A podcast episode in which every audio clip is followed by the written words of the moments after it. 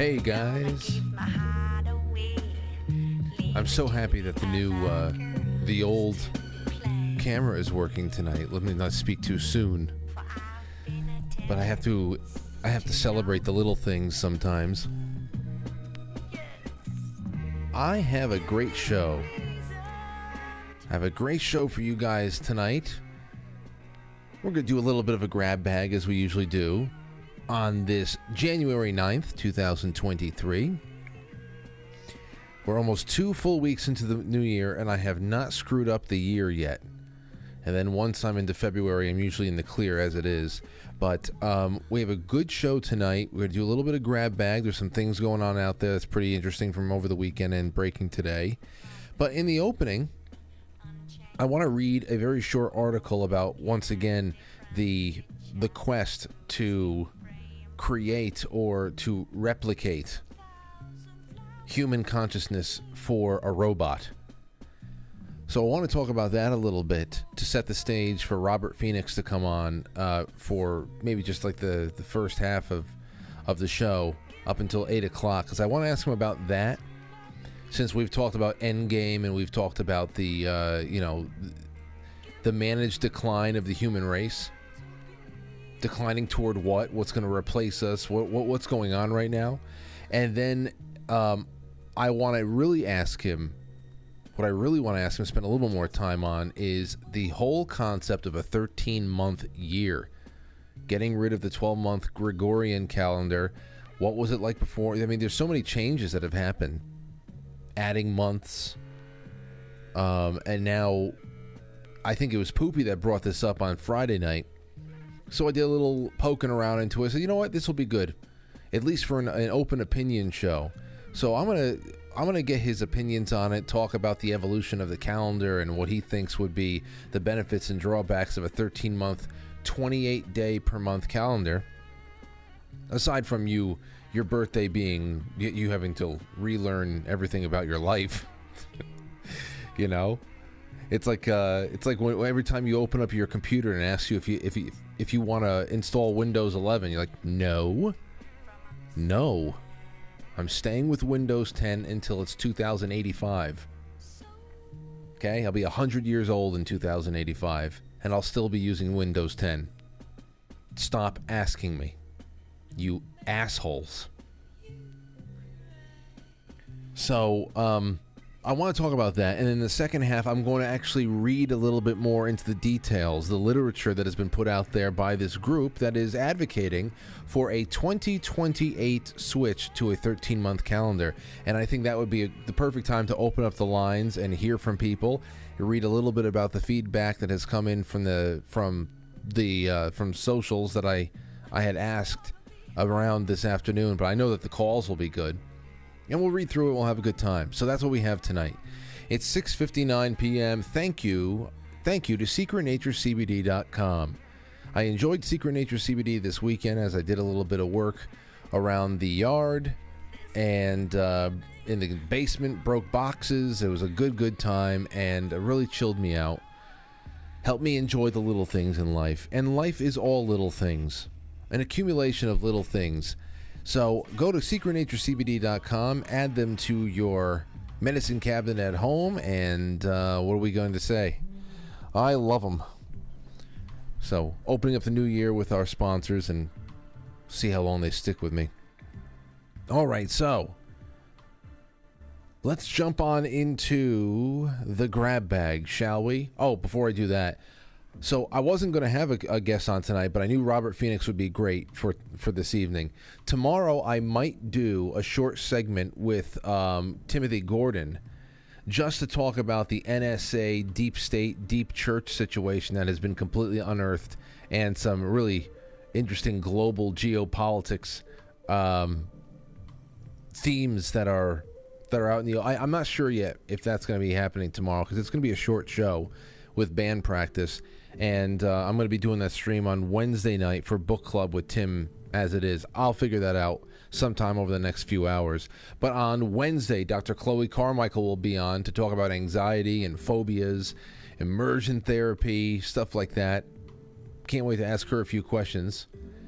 Timothy Alberino, We'll be on with him on Thursday night. I can't wait to do that one. I already have a couple of side stories I want to bring up with him to really fluff things up. Leo Zagami on Friday. It's going to be a good week. I don't know what I'm doing the Saturday night sh- Saturday night show this month yet, but this week is going to be great. Next week, it's going to end pretty strong from what I can see. Beginning of the week, we're going to have a nice amount of time to just to stretch out, which is great because I got a lot of stuff I want to do with you guys and gals, and I need some time, to be honest, to be perfectly frank. So this week, C.S. Lewis, The Great Divorce, chapters one through five, Wednesday night after the the show concludes around 8:30, a little bit earlier that night. But we're doing it on Wednesdays this go around to see how that works. I kind of wanted Fridays to just end. You know, the when we did Windswept House, it was around 8:45 on a Friday. I was leaving the studio around 10 p.m. I just kind of want Fridays to be over and done with. So we're trying it on a Wednesday, and if Wednesday nights are too cumbersome, then we'll try it on an afternoon somewhere. I don't, I don't care. As long as we're doing it, as long as we're reading and having a good time, that's all that matters. All right, first one up. Oh, everything's wrong on this on this screen. Get you out of the way, bring me back. There you have it. Headline Stoners slap Housing Works dispensary with bad reviews. Looks like the high is already wearing off. Housing Works Cannabis Company has received a not so dank average of 3.2 out of 5 star rating from 33 Google reviews, a week after hundreds lined up to attend the mega hype opening of the Weed's Trailblazer. Some who spoke to the Post roasted the joint for selling herb that smelled like hay and was so rock hard it had to be moistened for half a day before smoking. Many potheads burned the state's first legal recreational dispen- uh, dispensary with one star ratings, fuming about inflated prices along with hazy policies on opening hours. What did you think was going to happen? What the hell did you think was going to happen? I understand this is a quote this is all for charity, but you don't need to rob us in the process, another wrote, referring to the fact that proceeds from the dispensary sales go to store parent nonprofit company which helps people with HIV AIDS and ironically provides substance abuse services. So this is all in New York, which I don't know why anybody thought that they were going to have some sort of a uh, cost-effective experience in a New York City dispensary. I don't know why, would you think that? I mean, first of all, dispensaries are mainly going to be for rich boomers who want to do something naughty. You want to go to the new dispensary and look around? They just want to do something naughty. Or if you want to get something special for a friend that you know smokes or likes edibles, you want to go get something like that's gourmet it'll be like a, a, a birthday thing, a special occasion, whatever. But everyone else, everyone else is going to keep their guy. Everyone else is going to keep their guy, and you should. Always support your local weed guy. Never, never these big, these big dispensaries ever, ever, and and not because the people at the dispensaries. I mean, obviously this is controlled by a larger parent company, but not that there couldn't be mom and pop dispensaries that have a really good you know uh, you know they, they love the the craft you know there's people out there who love craft beer they love everything that goes into brewing a, uh, a, a, vat of their own beer or something else or, and, they're, and they're doing their thing. I'm not really into it all but i know people who just love it. They love the chemi- chemistry as, uh, aspect of it. I, ha- I know i have friends who love the farming aspect of it the genetics aspect of it, and of course the experience and and the, the, the many applications. Aside from recreational. There's obviously many medicinal applications. There's industrial applications when you get into hemp. I mean, hemp can revolutionize the world. Hempcrete, the uh, paper, cars, everything. Um, and and you want to talk about renewable resource? a crop of that they, it comes in rapid compared to a you know uh, an acre of trees so there's a lot that goes into this I, I don't ever i wouldn't across the board question a person or a couple or a, group's reasoning for opening up a dispensary, but depending on where you're doing it, in a state like New York, you're going to get raked over the coals with taxes and regulation. It, it's just going to be more cost effective for people to keep their weed guy. You know? So, that's all I'm saying. That's all I'm saying. And plus, you can, I think that it, within the next year or so, if it's not already legal, you can grow three three plants per per household now in New York. I think you can grow here too. So there you have it. All right, several customers. Yeah, well, all right. Well, we, we get it. We get it. They paid a lot of money for shitty weed. Here's another one a headline from Baltimore, from D.C. Same difference. Thou shalt not kill posters coming to DC. Can they help curb gun violence? This ridiculous headline comes from WTOP.com. Amid recent gun violence that police chief has called completely unacceptable. That's this is unacceptable to gun violence. These guns are acting a fool. Local community leaders are hoping an age old commandment printed on red and white cardboard sign will help stem the bloodshed. The poster is going to simply say, Thou shalt not kill, said Philip Pannell, executive director of the Anacostia Coordinating Council, a nonprofit organization based in Ward 8 in D.C. This is the stupidest thing I have ever heard in my life. You think this will do the trick? Yeah, I'm sure that's going to do the trick. That's all they needed to see. Thou shalt not kill. After being raised to uh, raised to, to reject God or the very existence of God, let alone His message. So uh, don't worry, everybody over there in the Eighth Ward in D.C. Help is on the way. It's coming in the form of a little red sign with white lettering. So just hold tight. It's just going to take as long as it takes to staple these up on some telephone poles, and all will be right with the world.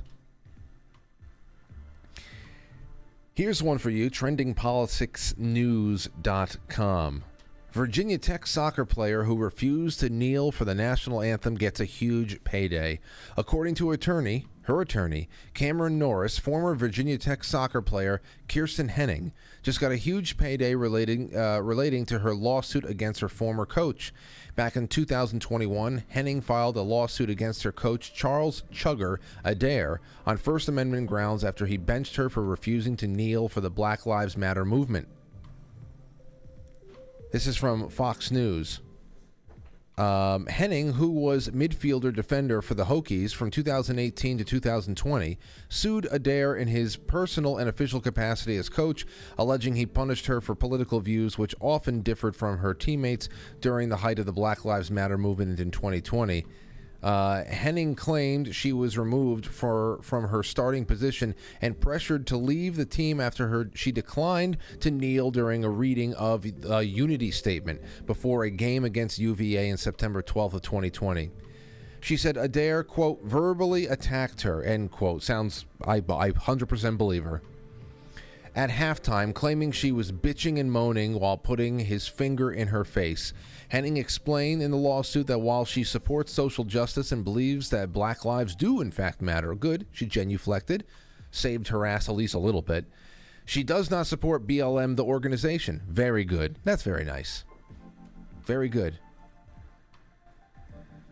Citing its tactics and core tenets of its mission statement, including defunding the police. Adair continued to berate Henning until he benched her and ultimately made things so intolerable that she felt she had no choice but to quit the team, according to the, the suit.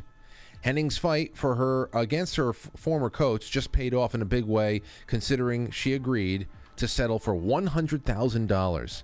Court records do not contain any information about the settlement, but Norris noted that the agreement must be approved by the university and state officials before it can be finalized. On January 4th, Adair, the coach, released a questionable statement saying, I'm pleased the case against me has been closed and I am free to move forward clear of any wrongdoing.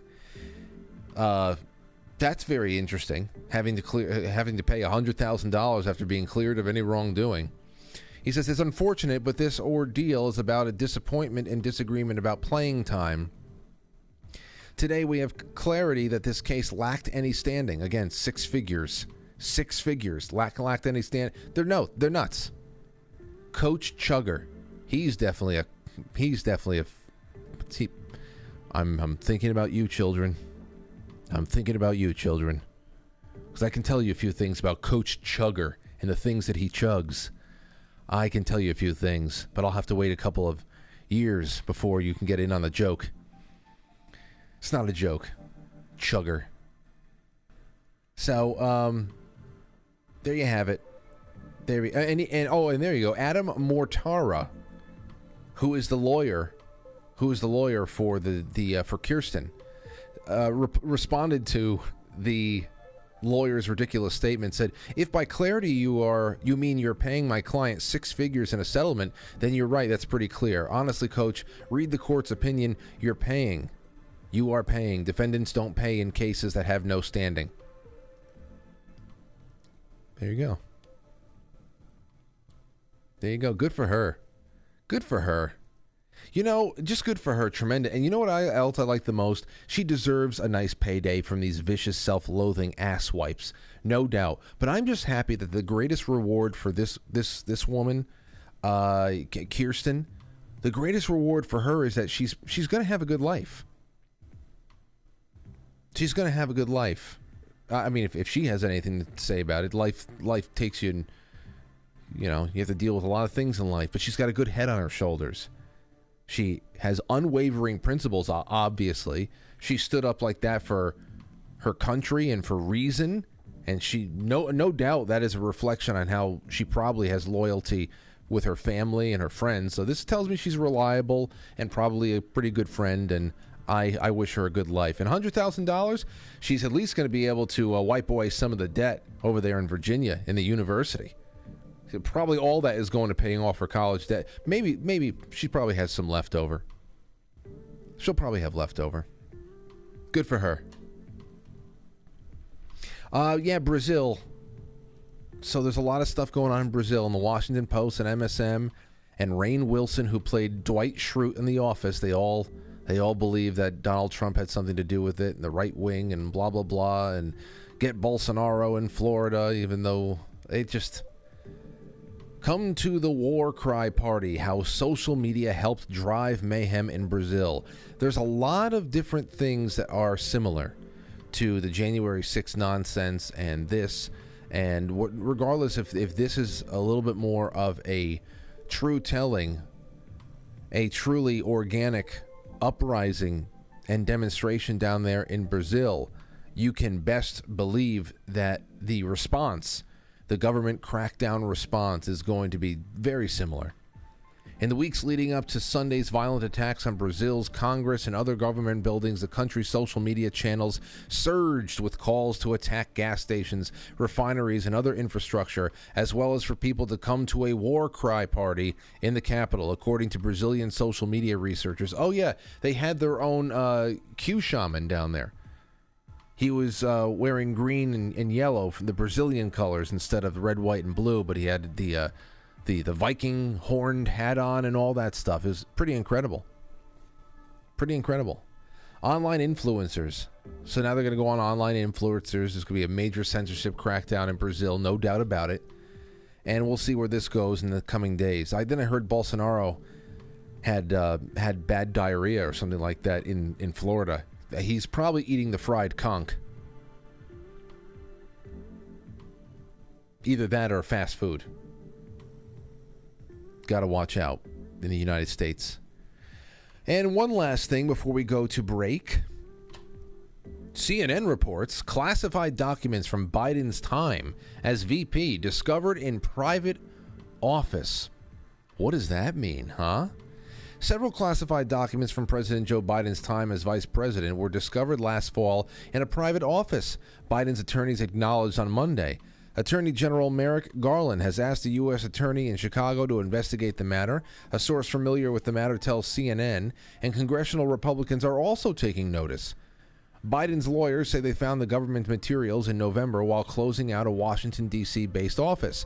The pen the Penn Biden Center for Diplomacy and Global Engagement that Biden used as part of his relationship with the University of Pennsylvania, where he was an honorary professor from 2017 to 2019. I, I imagine being in those uh, those classes.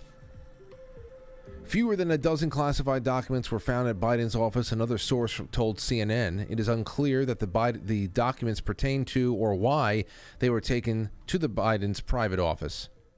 Federal office holders are required by law to relinquish official documents and classified records when their government service ends. So, what does that mean? You know, every time something like this happens, we wonder okay, well, is this just another little minor bump in the road that they're going to have to just drive on past and drum something else up to make us forget about this, and Jim Jordan will head head up some kind of subcommittee and scream for two years and nothing else happens? Or is this finally the door cracking open to remove this useless piece of crap, Joe Biden? Is this the impetus to remove the useless piece of crap that they have ridden into the barn? And it just might be, no, maybe not. Maybe who knows? We're, I, we're all waiting around for some kind of a shoe to drop. This is like watching a cell phone walking around pretending to be president on 1% battery life. You're like, oh my gosh, how much more work can it get done before it goes dead? He's got like 1% battery life for the last eight to nine months. Before that, he was at three to four max. But you know how that one, that last 1% will keep the keep. The, it's just, I just I don't know what the hell it is. I don't know when it's coming, but it's coming at some point. So all right. Other than that, it was C-SPAN all weekend. Friday night, I never thought the C-SPAN would be must-see TV on a Friday night for at least a few hours. There was almost a fist fight, which I wish would happen more often. Boy, would I love to see these pencil necks in Congress become so frustrated with any kind of old business being interrupted that they, they actually start fist fighting. I wish they still had canes and all that stuff and beating each other senseless. That would be wonderful. Anyway, we're going to start this one off. Don't go anywhere. Share the show far and wide. And no matter where you're watching, whether it be on D Live or Theta, Foxhole on quitefrankly.tv, Twitch, Rumble, YouTube, Rokfin, if you're on Rumble and if you're on YouTube, hit the like button hit it, hit it, hit it, hit it, and everybody keep reminding each other, keep reminding each other. Ninety percent, whatever, whoever is watching the show, if there's a thousand people watching, there should be at least eight hundred likes. It is a fraction of a second. It's a click. It's a thumb press. Help us grow the show in 2023. Thank you so much. We will be right back.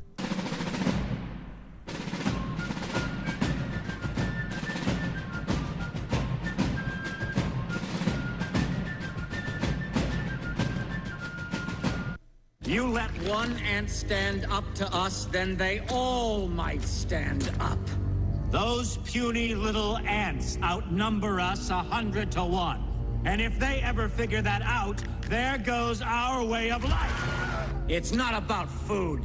It's about keeping those ants in line. That's why we're going back. Does anybody else want to stay? Let's ride!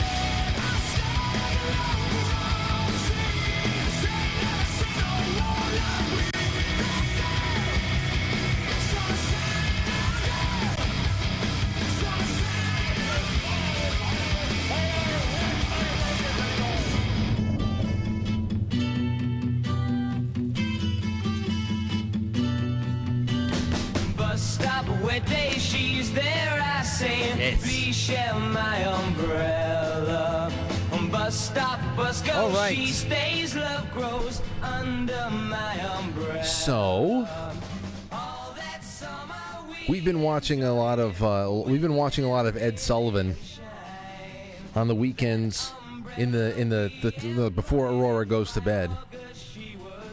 Like on Sunday night, we still watch the Oh, we had some we had some really good Hallmark movie destruction last night. Some really good.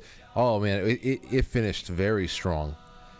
Every Sunday night, there's at least two two instances in which I think that I'm going to have a heart attack and die right there in the living room uh, with with my parents and Lauren and Anthony and uh, making fun of these these movies because we get into these grooves where they're so funny that I can't breathe. And I, the, the last three, the last three um, weekends, I there's at least two instances a night that I go, okay, this is it, this is it. My aorta is about to explode, and that's the end. But at least I died laughing. Anyway, uh, what was I going to say? Oh, we've been watching the Ed Sullivan show a lot in the lead up because we can't watch a movie around Aurora. She wants everybody to get up and dance and bounce and all that stuff. So we need something just kind of easygoing variety show kind of thing, and that's been fun. That's been fun. I've been watching more Ed Sullivan than I ever have in my life. And you know, he's from my hometown, right? Ed Sullivan's from over here in Westchester. So there you go, ladies and gents. What are we going to do tonight, though? We're not going to. We're going to talk about the endless quest for trying to recreate and mimic human consciousness for robots. I want to read this short, short piece because then we're going to bring uh, Robert Phoenix on for another appearance, first appearance in the new year, and uh, away we go. Futurism.com. Scientists say they are now actively trying to build conscious robots 2022 was a banner year for artificial intelligence, and particularly talking into, taking into account the launch of OpenAI's incredibly impressive Chat GPT. We have to do a little bit more on that soon. The industry is showing no signs of stopping. But for some industry leaders, chatbots and image generators are far from final robotic frontier. Next up, consciousness. This topic was taboo. Hod Lipson, the mechanical engineer in charge of the Creative Machines Lab at Columbia University, told the New York Times, quote, "We were almost forbidden from talking about it. Don't talk about the C word. You can get tenure or you won't get tenure. You can get tenure if you don't talk about it." So in the beginning I had to disguise it like that was something else, end quote. Consciousness, that's the C word, is one of the longest standing, most divisive questions in the field of artificial intelligence.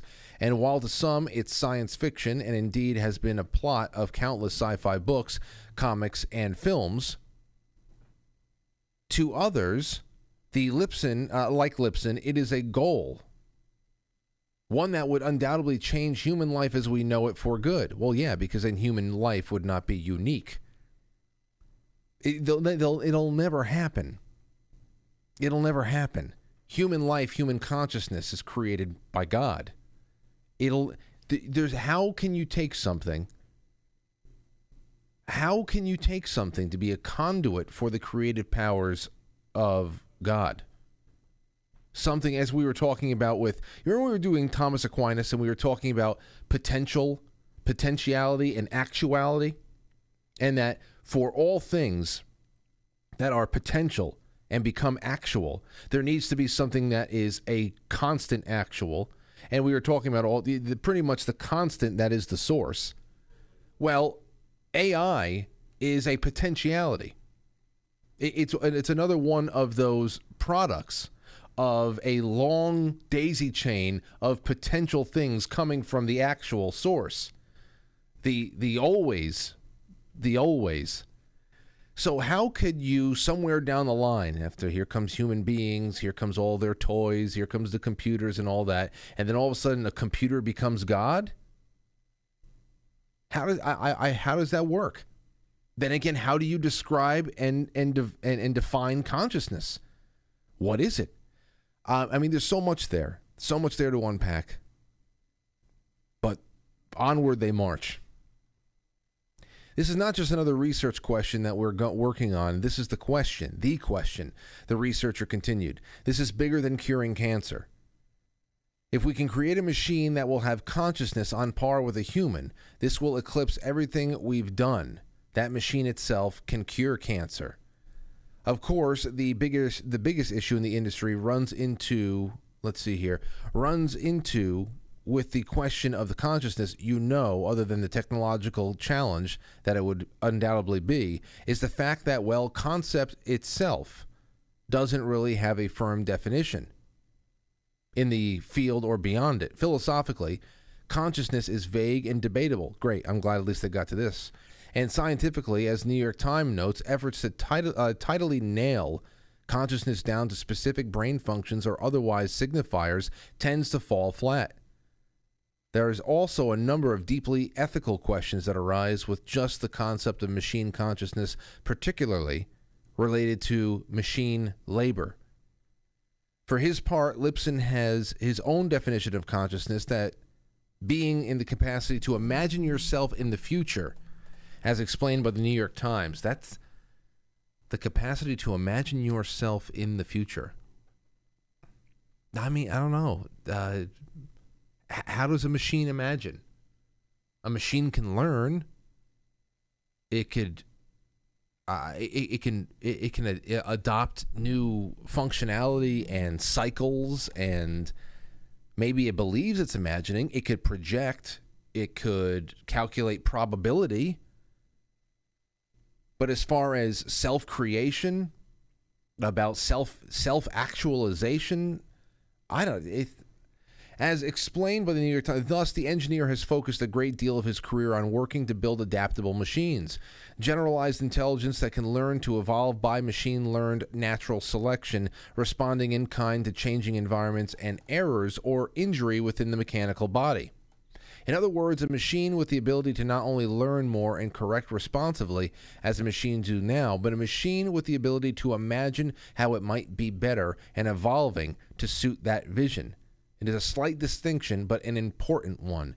Yes, yes, I can see that. If a machine can analyze its current makeup and find some kind of an optimal way of functioning to change out a power coupler somewhere or to to to want to up like you know uh Iron Man when Iron Man goes and and up upgrades that little power cell in his chest you know, you can you can cut corners for a while, but then you realize how you can do something better. Does that make you conscious? I I don't know. I don't know. I don't think so. It's impressive. It's impressive. The only thing I've ever built was a, a, a you know some erector sets, Legos. I mean, this is so far beyond my comprehension I'm not demeaning how impressive it is. Uh, again, there is ethical questions all over the place. Scary shit. Especially since humanity on a cultural level is on such a steady decline. This is what I have always the the, the way that I have ev- always described dystopian novels, dystopian futures like Blade Runner, which I took a little bit of Blade Runner um, imagery for tonight's tonight's uh, default picture and, and all that other stuff.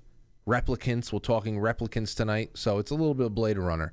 But whenever you go into a future, futuristic sci-fi dystopian future, what usually is it? It's usually a combination of high technology and just low culture.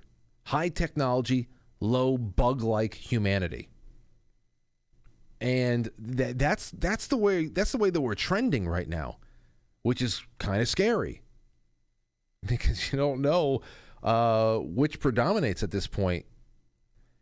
Anyway, to that end, it's always worth asking whether those machines actually possess qualities that researchers like Lipson imagine they will they one day will or whatever scientists as a result of their very human urges are projecting humanity are they projecting humanity or nature or consciousness or whatever you want to call it onto very much not conscious machines reflecting back what they hope to see rather than what is there's hubris of wanting to create life, Lipson told the New York Times. It is the ultimate challenge, like going to the moon. Well, if they weren't all atheists, then they wouldn't have to be worried about needing to create life and they can just be a part of the creation of life and explore in a little bit more of a uh, respectful way instead of being so reckless and full of hubris, you know? But um, I want to bring on our our guest for the evening. Uh, let me see here. Where is uh, Robert Phoenix? Should have had him on over here, but he hasn't popped up yet. So we keep going. What we do have is a little bit of a glimpse into the 13 month year now. Now, I don't know if this is just another example of treading into territory where you should just leave it alone. But then again, our calendar has a long history, an ancient history of being messed with. And we've just been on this kick for a, a really long period of time. So, I, I mean, it, it's it's a little bit outlandish, a thought, but relative to human history, it's not that crazy a thing. Here's what I what Poopy sent me. It's from 13 months 28 days.info. A new serious cycle 35. Um I want to get into it just a second, but I also want to make sure that I get in touch with uh, Robert Phoenix and make sure that he did not, if we didn't screw up a some sort of a uh, a time zone or something like that. So let me take a really quick break, and I'm going to get in touch with him real quick, and we'll be back in in a flash. Sound good to you? Sounds good to me. We'll be right back. A very frustrated Kevin McCarthy acting like he's some kind of alpha male walking up to Matt Gaetz and Lauren Boebert as if this is going to intimidate them. Matt Gaetz is like, man, look, I know you're a soy boy, all right? I know you're a part of the swamp. Kevin McCarthy's like, you know, I know you know that I have no interest in helping the American people. I have every interest in helping Ukraine and filling my pockets up. You got that, Gates? Matt Gaetz is like, thanks for clearing that up, you fucking Manchurian candidate. Now get the hell out of here. And of course, out of the blue, it's Mike Rogers. He's looking a little pissed, looking to back up McCarthy. Oh my God, it appears they're going to drag him out by his face. And Kevin McCarthy has no idea. Mike Rogers comes in like he's Tony Soprano, but that's a tough thing to do when you're wearing a toupee like that. My God, it looks like Chris Farley's playing a character in SNL. Pulls a Will Smith and he's like, You keep my boyfriend McCarthy's name out your mouth. McCarthy's like, What the hell is going on? And for the first time ever, Mike Rogers becomes the first politician to be featured on the Ludicrous Cam.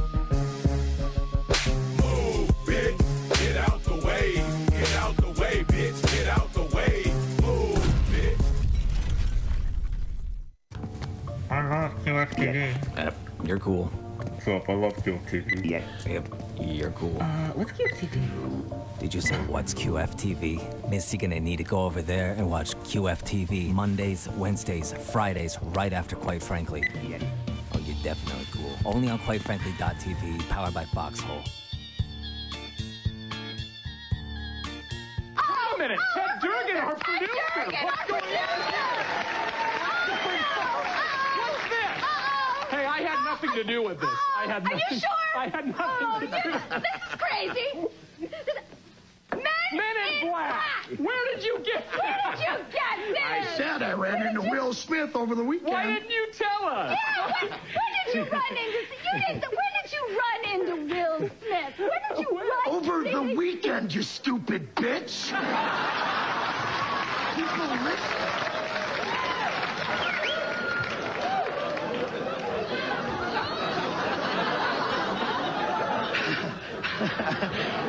Kidding.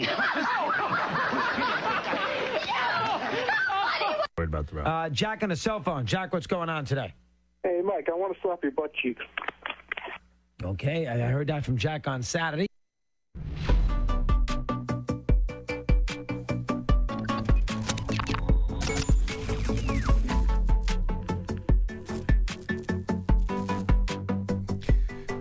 Well, it's still just you and me, so I'm going to start jumping into this because uh, there's plenty I can do with the audience on this topic alone. I have my reservations about the whole thing, of course. And I know that some of you are going to be on multiple sides of the fence. How many sides can there be? Well, three. You could be sitting right on it, or you can be on the no, or you can be on the yeah, let's just jump into it. Why the fuck not? What am I talking about? I'm talking about, of course, 13 months out of the year. What do we do with that? Well, here we go. Screen capture. Now, this is where I started getting a little bit crazy. Just off the bat. It opens up with some very. Well, you'll hear. Ready? Here's a quote. This is from 13 Moons in Motion. Jose and Lloydine Arguelles. I don't know their names. All indigenous peoples of the earth know and respect the wisdom and power of the turtle. Within Turtle's shell, there's the knowledge of time and the wisdom of 13 moons. Turtle's wisdom is the power of cosmic knowledge. 13 scales make up the back of the turtle's shell. It takes 13 moons for Earth to go around the sun just once. Among the indigenous peoples of North America, Earth is known as Turtle Island. To remember that Earth is Turtle Island is to remember the way of the Earth is guided by the cosmic power of 13 moons. In the original time, Turtle's wisdom was known by every child of the earth. Every child knew that 13 moons is the path to walk. It's the path of life that needs no explaining. After the original time came the seeds and the planting, then came the sword and the forgetting. During the last 400 years, the indigenous peoples of the planet retreated deeper into the forest, the wilderness, the jungle. Wherever they went, they were followed by the machine and the 12 month calendar of colonialism. Deprived of their own time, the indigenous peoples were forced into false time of the machine. So, right off the bat, I am saying to myself, oh, God. It sounds real new age to me and social justice bullshit to me off the bat. I know it's just the first step. I know. I, I wish that they can just get technical with it and present themselves, but now we have to go into the indigenous, as Matt would say. And um, anyway, then there's this. And I'm hoping at some point Robert Phoenix jumps on because this would be a very timely place to have him with us. The untried solution. Since the end of World War II, everything has been tried to bring peace on Earth and to restore the environment. But are we any closer to world peace, they ask? Has the environment been restored? Why not? Maybe one fundamental solution has not been tried changing the calendar.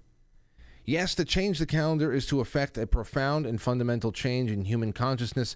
Only a change in consciousness will bring about the creative solutions our world so sorely needs today. By changing the calendar we use every day, we will change our everyday consciousness and establish a new time on Earth. Have you ever considered the effects of the current 12 month calendar on our beliefs, customs, choices, behaviors, actual relationship with time? Could humanity benefit by simply attuning the natural standard of 13 months, 13 moons, and 28 days each? Now, there are seven key facts that we're going to go through here because I want the audience to know all of them before we start taking these calls. But off the bat, I'm having a little bit of an issue. Two problems I have with it. Other than that, I am always all ears for the argument. And we're going to get down into the nitty gritty here, the technical side of things. What would it, what it would mean for life on Earth? What would it mean for ease and symmetry and anything else? What what would it mean for our birthdays? Number one, it sounds very new age, the way it's being packaged, at least by these people. Number two, we just read on Friday night the French revolutionaries attempt to go and harness time and to try to de-Christianize it and to to to be able to to, to pull people away from what they always knew to go into something that is theirs to control or whatever. Now, obviously, this seems a little bit more natural based on natural celestial cycles than it would be just the you know the, the, the, the galaxy brains of any one society saying, I think I have a better idea that we would we would be uh, better off following, even though the rest of the world is doing something else, which was what they did in in uh, late 18th century France. But the other thing here that I see is if you're going to tell me what the actual mechanics of the earth are all about and and how that's going to maybe that's going to help us turn the corner as a species, then that'd be great. And maybe they, they, they try to do that somewhere else, but I couldn't find anything that was too satisfying. Because this tells me what I just read to you is that in a global sense, war, societal discord, anxiety is all due to calendar, our calendar lacking a certain metric of symmetry. That if we go to a standard 28 days, suddenly what? The, the technocrats are going to stop fucking with the weather? The intelligence agencies are going to give up the, the, the worldwide drug trade and proxy wars will end? The, the schools will stop gender confusing children and pushing the message to little girls that they don't have to they, they, they can they, that, that motherhood is a burden instead of the reason why we're all here and the most incredible superpower anybody possesses on the planet.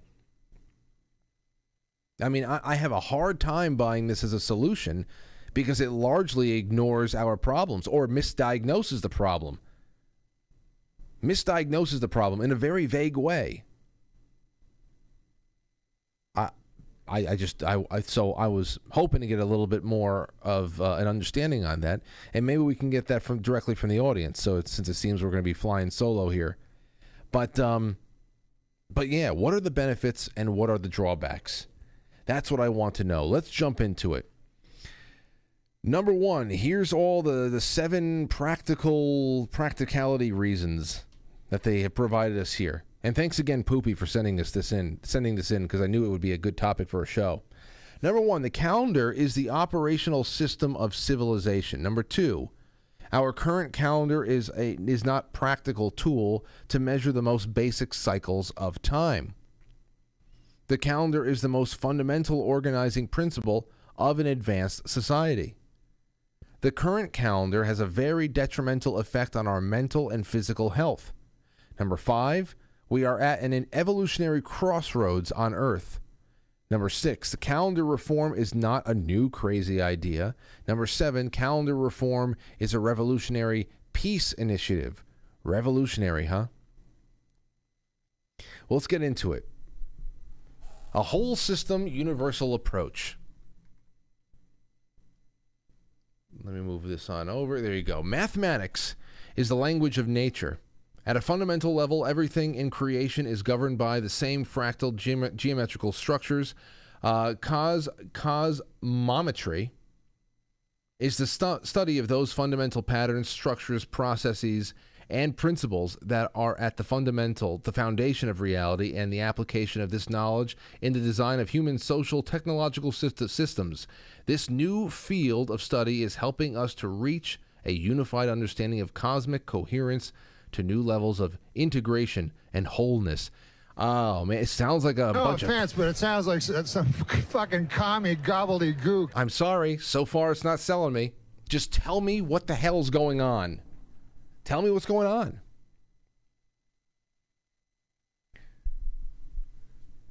So let's jump just a little bit more. Using this calendar, you are consciously participating in a whole system transformation, beginning with yourself. The impact may at first be subtle, but have no doubt you are beginning to reconnect your conscious mind with natural cycles, creative patterns, and dynamic processes inherent in nature.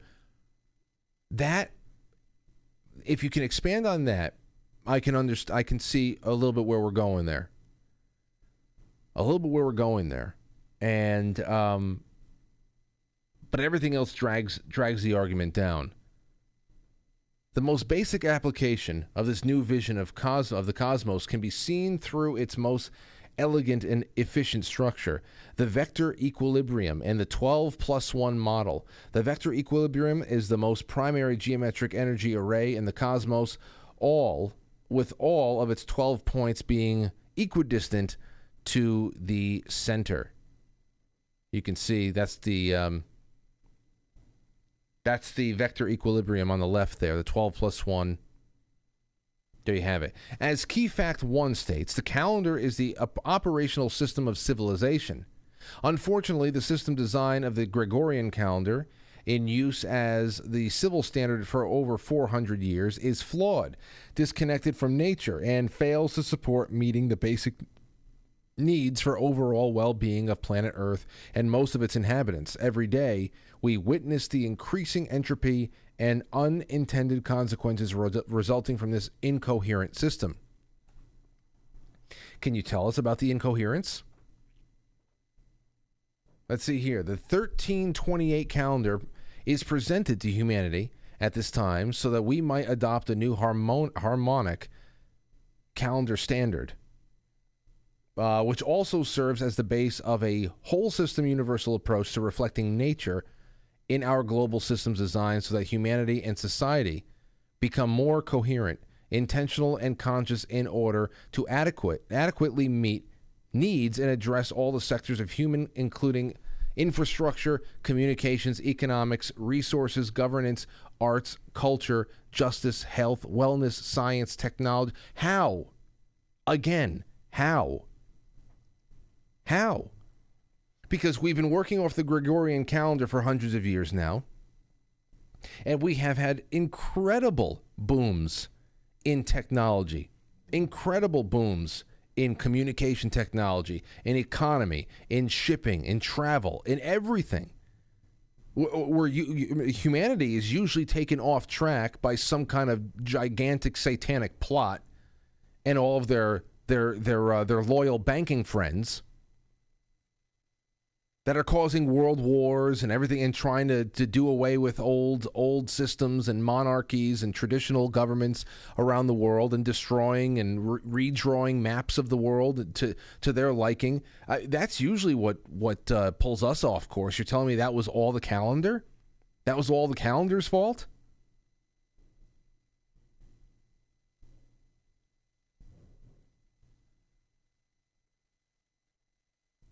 I I I I don't know how to how to reconcile that. Here's a little bit of the the 12 to 1 operational system for human beings. The numbers 13 and 28 are embedded in our biology. The human skeletal system, providing the structural form for body to move, is comprised of 13 major joints, two ankles, two knees, two hips, two wrists, two elbows, two shoulders. That's 12 plus one neck equals 13. Similarly, the phalanges or finger bones are 14 in number, three for each finger, two for the thumb. 14 phalanges eh, times two hands is 28. The human female productive system is governed by a menstrual cycle that is an average of 28 days. The cycle has been disrupted at a mass scale by the irregularity of the Gregorian calendar. The 13 month calendar reharmonizes human biorhythms with the cycle of nature, particularly the menstrual cycle, by reattuning ourselves. Does that mean that every woman on earth is going to have the period at the same time? Because that would be hell. Is that what they're trying to do? Is that is that what they're trying Is this what this is all about?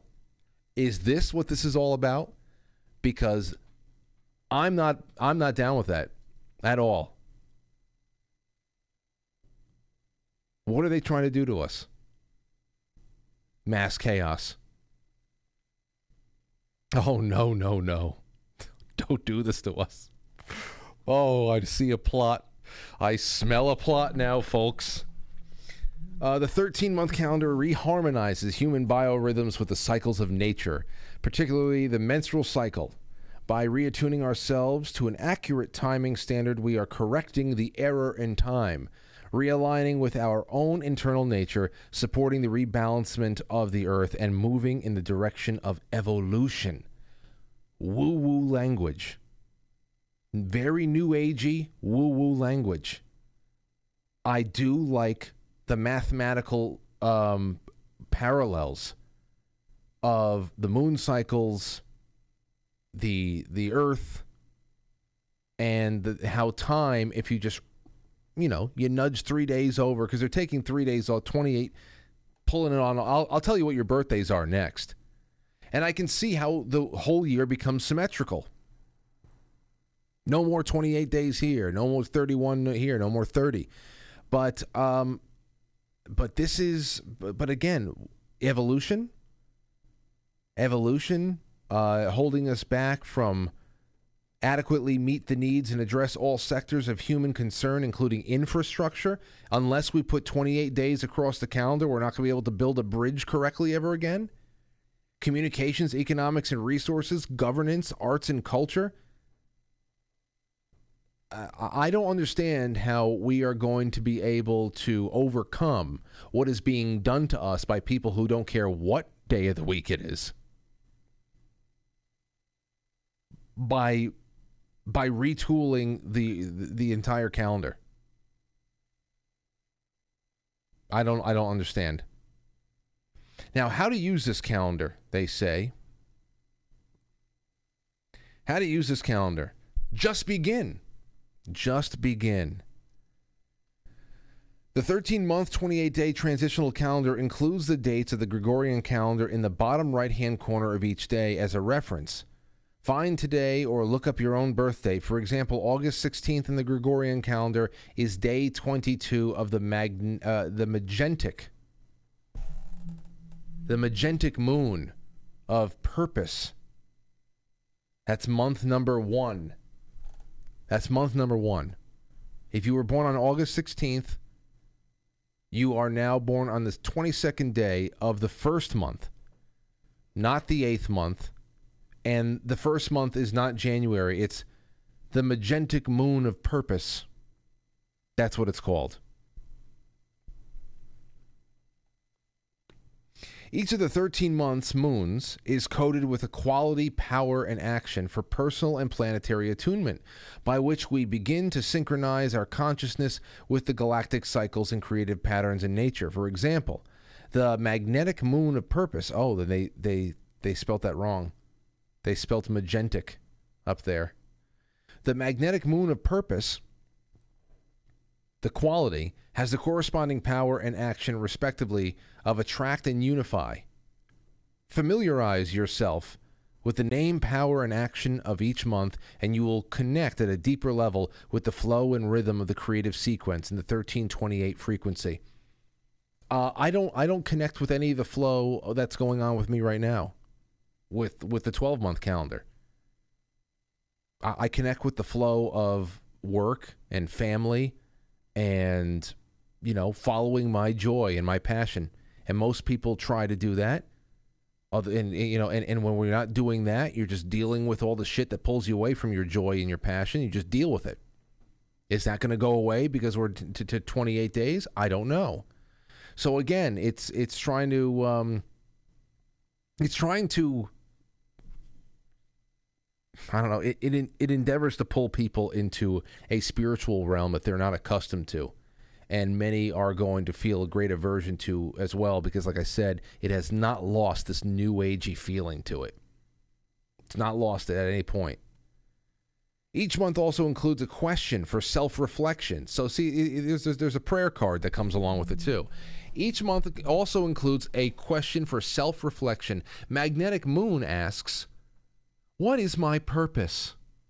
Lunar Moon, that is month two, asks, what is my challenge? Electric Moon, that's month three, asks, How can I best serve? And so on. Take some time to contemplate these leading questions throughout each moon and see what emerges for you. I can't do this. I'm sorry. I can't do this. They renamed all of the names of the week, too. The seven days of the week are named for seven radial plasmas. There's Dali Day, there's Seli Day, there's Gamma Day, there's Kali Day, there's Alpha Day, there's Limi Day, and there's Silio Day. I guess today is Dali Day. Plasmas are mixtures of ions and electrons found in nature and are strongly influenced by electric and magnetic fields. The ionosphere within Earth's upper atmosphere is itself a plasma. These plasmas interact with and impact our own physical bodies and energetic fields, similar to how planet Earth is being directly impacted by solar plasmas released by the sun. The seven radial plasmas correspond with the seven primary chakras, energy centers of the human energetic body. Here you go. Now, if you could to strip it away with all this other shit, you don't have to rename the days. Uh, there's seven of them still. You can talk about uh, you can talk about there being you know scientific plasma whatever. You can throw that in there if you want, but to encourage people to reflect there, you're giving them you're you're giving them a a, a new spiritual life dictated and guided by this new calendar. So, uh, whether or not there's a, there are any benefits to this, it's being buried underneath all of this other stuff that is just really unpalatable for at least me. I know some people out there would love it. A lot of people in the kumbaya circles out there in California in the woods would love it. Not not the not the Polgars, not yes cows, of course. Actually, I don't know.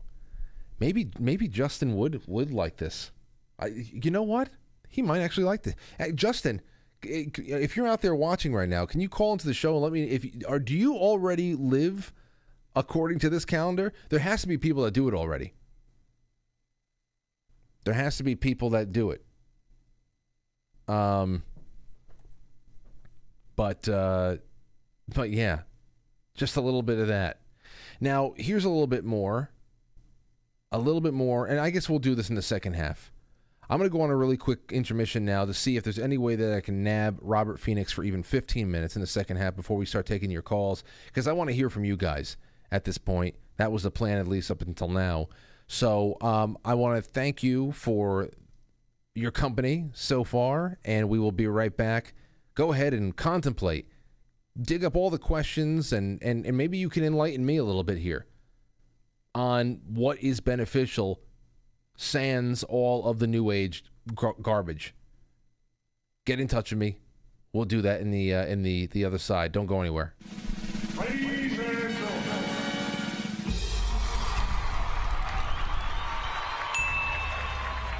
Welcome to intermission. We'll, we'll be right back.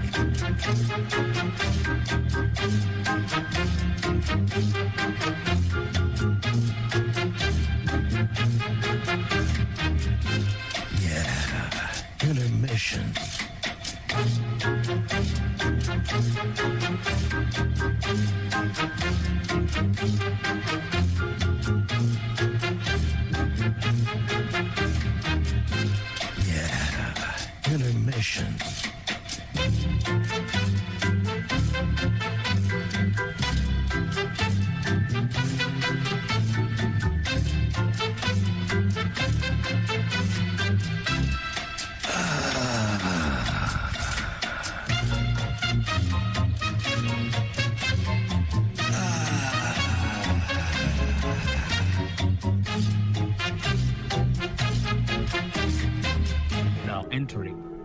Quite frankly. Quite frankly. Quite frankly. Quite frankly. Quite frankly. Quite frankly. Quite frankly. Quite frankly.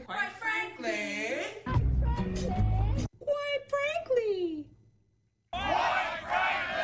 Quite frankly. Quite frankly. Quite frankly. Quite frankly. Quite frankly. Quite frankly. Quite frankly. quite frankly. Quite frankly. We all support, quite frankly. Quite frankly. Let's go, Brandon. Not quite. Quite frankly, in Roma, Italia. I really like you. You're very smart. So everybody watch. Quite frankly, with Frank.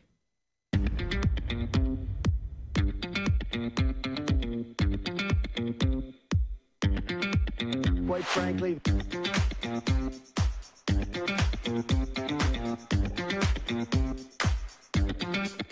How dare you?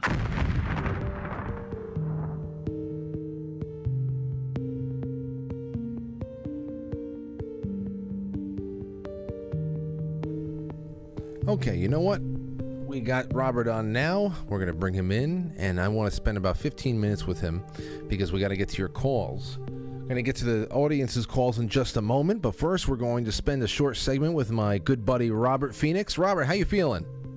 Well, since we were going to talk about time, it's kind of appropriate, isn't it? it's a time. It's one of those one of those shows on time, and I'm glad to finally have you here, my buddy. How's everything been with you? Happy New Year. Happy New Year to you too. Everything is going, you know, it's going pretty well. We're uh, we're in we're into Capricorn month, and uh, we're we're in a we're in a change of season. We have some big things coming astrologically. So um, it's always interesting to feel the changes. Yeah, start to stir around a little bit here. Yep. Well, well, as far as changes go, I just was brought on this this 13 month calendar idea was just sent to me, and I saw that there's there's a petition. I don't know how. I, I mean, it's the first time I ever heard of it, so I don't I don't really I don't really give it too much chance for succeeding. But I wanted to look into the reasons for why somebody would say, hey, we should have 13 months, 28 days across the board. And here's all the things that would be the. Re- now, everything so far, Robert, as I've been reading it with the audience, I don't know if you've been watching, but um, it sounds very new age to me. Um, and, and, it's, and it's doing something here that I think is, is very discrediting. It's, it's blaming all of our lack of progress on the the way that the calendar is set up over the last 400 years with the Gregorian calendar, as if if we were at 13 months, 28 days, there would be no. Uh, you know, no war. We know that there are people orchestrating wars. That the anxiety uh, for the, that we feel every day is because of the calendar. That there's no, there'd be no technocrats trying to screw with everybody or anything like that. Wh- What do you say about this um, benefits and drawbacks and, and the history of the calendar? Twelve months. well, um, it's a, time is a really interesting concept. I mean, if you really look at um, how the calendar itself is set up, right? Like, um, you know, September, like December really should be the the tenth month, right? And November should be the ninth month, and uh, Oc- October should be uh, the eighth month. September should be the seventh month, right? Which takes us all the way to April being the first month, which is really based on the astrological new year, right? So that whole, to me, that cycle makes a lot of sense because I mean, it even lines up uh, in terms of the, the names of the months and the actual months themselves in terms of dates.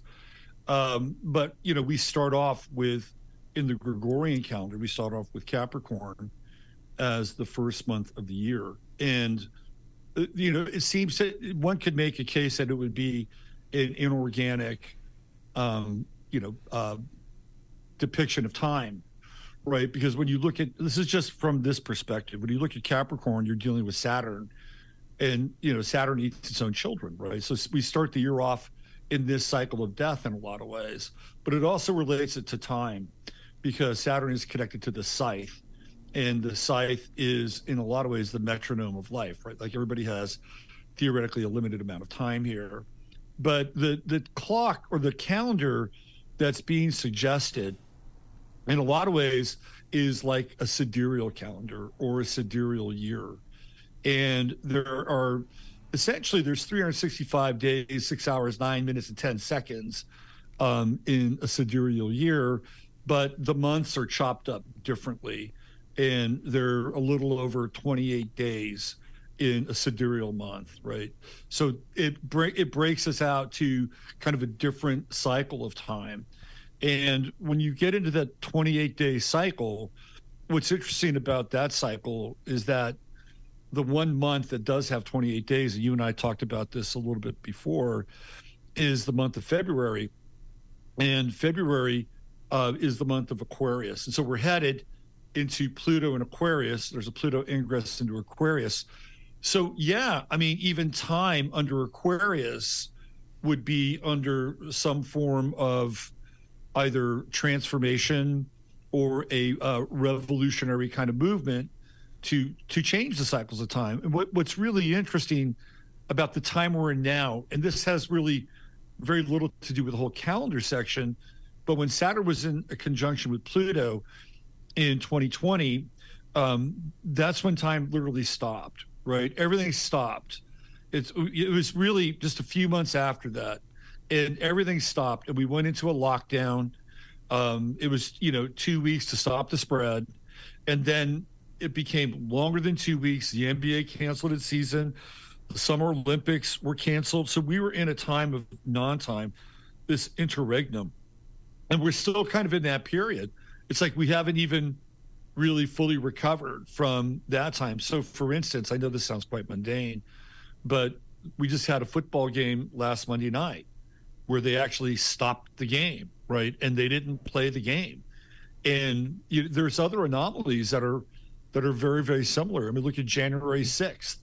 You know, January 6th, they literally stopped everything that was supposed to happen, and then we had this uh, event that inserted itself again into time, and then they reconvened later to be able to push something forward, right? Which would be the election of Biden. So the sidereal year gets us into that 28 day month, which literally brings us into a 13 month cycle. And with the sidereal year, what you're doing is you're using the moon as a focal point uh, to measure its rotation against the constellations, right? So that's a very different relationship. Now it's not it's not a complete lunar year. A lunar year is very very different. Lunar year would be um, based on uh, 13 months, and then in that uh, 13 month cycle, uh, be, I'm sorry, it would be uh, 13 months, and there would be uh, 20, 20, uh, 20 cycles within that 13 month period. So basically, a month would last 20 days. It'd be a 260 day calendar. And that's based on the lunation cycle of well, uh, new new moon to a to a full moon, right? But that's a very different character, and that gets us into the whole Mayan calendar and in a in a different. And there's also things like the, the something called the Lun, lunisolar calendar, which the Chinese actually. Pre- so there are all these different calendars all over the world. You know, we're not the only calendar in the world. There's some people that follow the Ethiopian calendar, the New Jerusalem calendar. But again, if everything's going to get reset, I guess time's on the table. Well, that's that's my my, my bigger uh, focus right now is this one in particular because first of all, I, I have heard about that too. That January was in the first month. That if you're going to be traditional about things, it would be April, and that you know just phonetically, um, I, I would just say that uh, you know.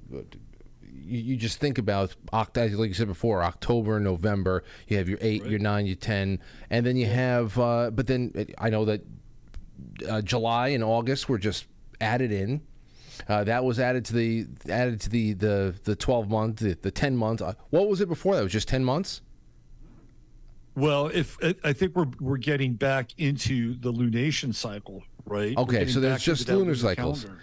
Then why why is this this one start at July 26th? That would be New Year's Day according to um, according to this new this new group here that wants on 2028 us all to get to the 13 month 28 day cycle. July 26th to August 22nd, our time right now would be the first month of the year. So if you uh, if you're born on July 26th, that is that you're, that's New Year's Day to these people, and I just don't understand why why July 26th to August 22nd. Why would that be the first month of the year? I've always heard April.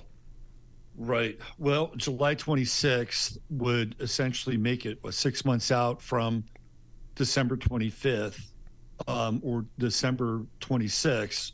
In in December 25th, it's the theoretical uh, birth, right? Uh, the theoretical birth of Christ, right? I mean, I don't believe Christ was actually born on December 25th. That's just my own personal belief based on some research that I've done.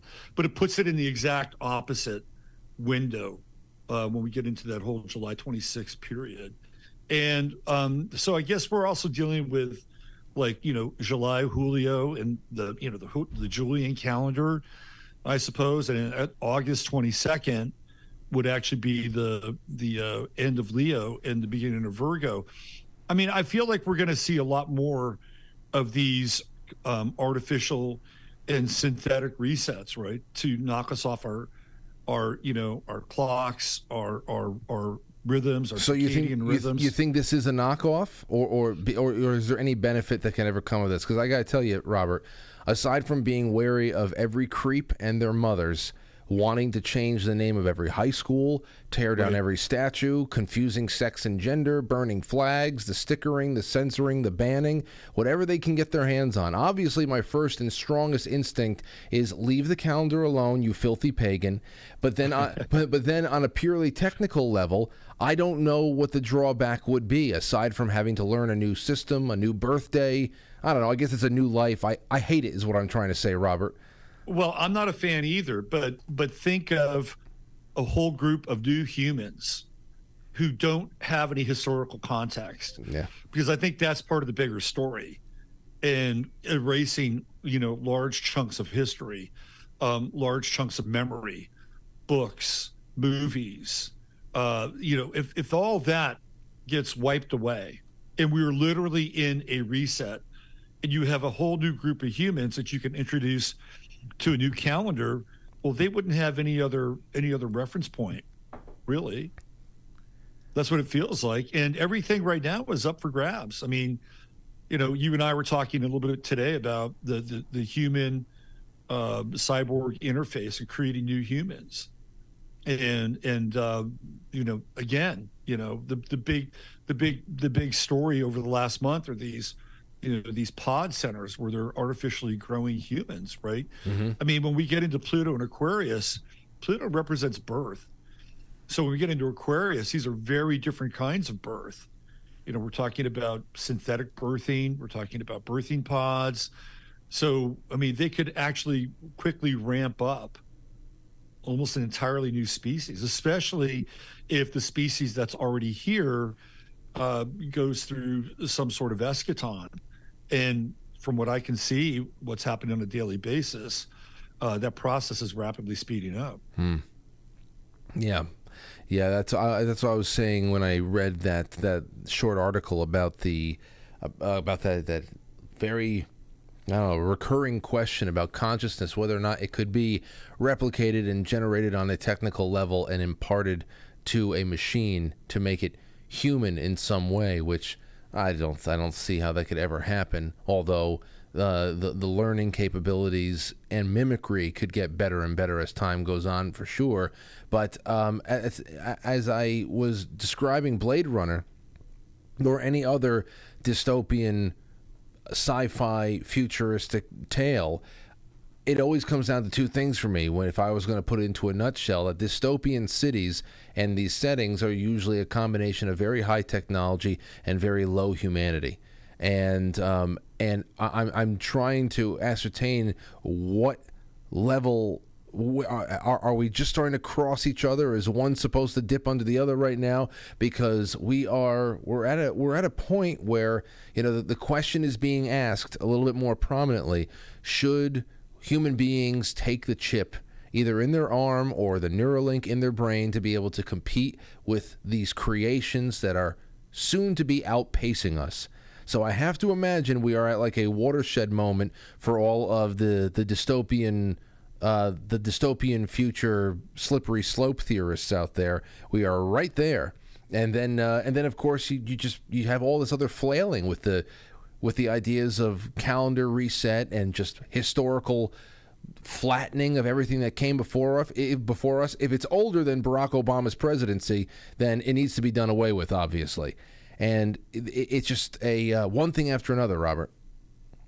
Yeah, it was really funny. I was watching this uh, show on on music, and um, it's one of these YouTube shows where they you know they rank albums from the past and things like that. And they were talking about this whole idea of classic rock and how classic rock isn't even you know bands like Led Zeppelin and the Rolling Stones and the Allman Brothers or Boston. Like classic rock now is in the early 2000s and in the 90s. So the whole time scale is completely shifting altogether. And um, you and I were talking a little bit today on, on text. And um, I, I had a buddy who I used to hang out with in the Bay Area back in the 90s. And he he did contract work for DARPA. He lived right down the hill from DARPA. In fact, he was a, a fairly regular guest on Art Bell. So I got to know this guy and hang out with him. And when I would ask him about some of the DARPA stuff, he would just he would you know he would just go radio silent. But he would talk to me about things like synthetic synthetic sentience and self recognition systems, um, and you know um, AI. And he was up to his eyeballs in this stuff in the 90s, right? He was being contracted out. Him and these other research scientists were being contracted out to get involved in this field all the way back in the 90s. And that was 30 years ago. And this guy was way ahead of the curve 30 years ago. So I can only imagine what's really behind the scenes now. I mean, they give us little glimpses every now and then of like this baby that's kind of writhing around, um, looks like it's just born. Then you can see the exoskeleton of the baby right next to it, mimicking the thing that it's doing. Right. I mean, so they're giving us these these glimpses into theoretically where things are headed. I think they're way ahead of the curve. I think there that there are are probably uh, you know beings that are walking around right now uh, that are either like avatars or robotoids. I mean, the whole robotoid thing's been going on for decades. I mean, that was being talked about in the 90s. So, uh, you know, whether or not it approximates any kind of consciousness, that's a whole other story because, you know, I think the whole thing with mimicry is is going to be I mean, that's that's kind of what magic is about, right? It's all about sleight of hand and fooling people into thinking something has merit or value. Um, but it's going to get really, really hard because humans are being dehumanized, right? Humans are acting more and more like robots. I mean, that's pretty clear. So, you know, on the one hand, we see the the mechanization of humans, and on the other hand, we'll see this rise of of AI. And somewhere in the middle, are, are they going to meet? Uh, it's it's we're headed in that territory. Yeah. And yeah, when Uranus uh, moves into uh, Gemini and Pluto's in Aquarius, I think this thing's going to go nuts. And the whole field of robotics and AI is going to be the next big economic boom. It's going to be the next Silicon Valley.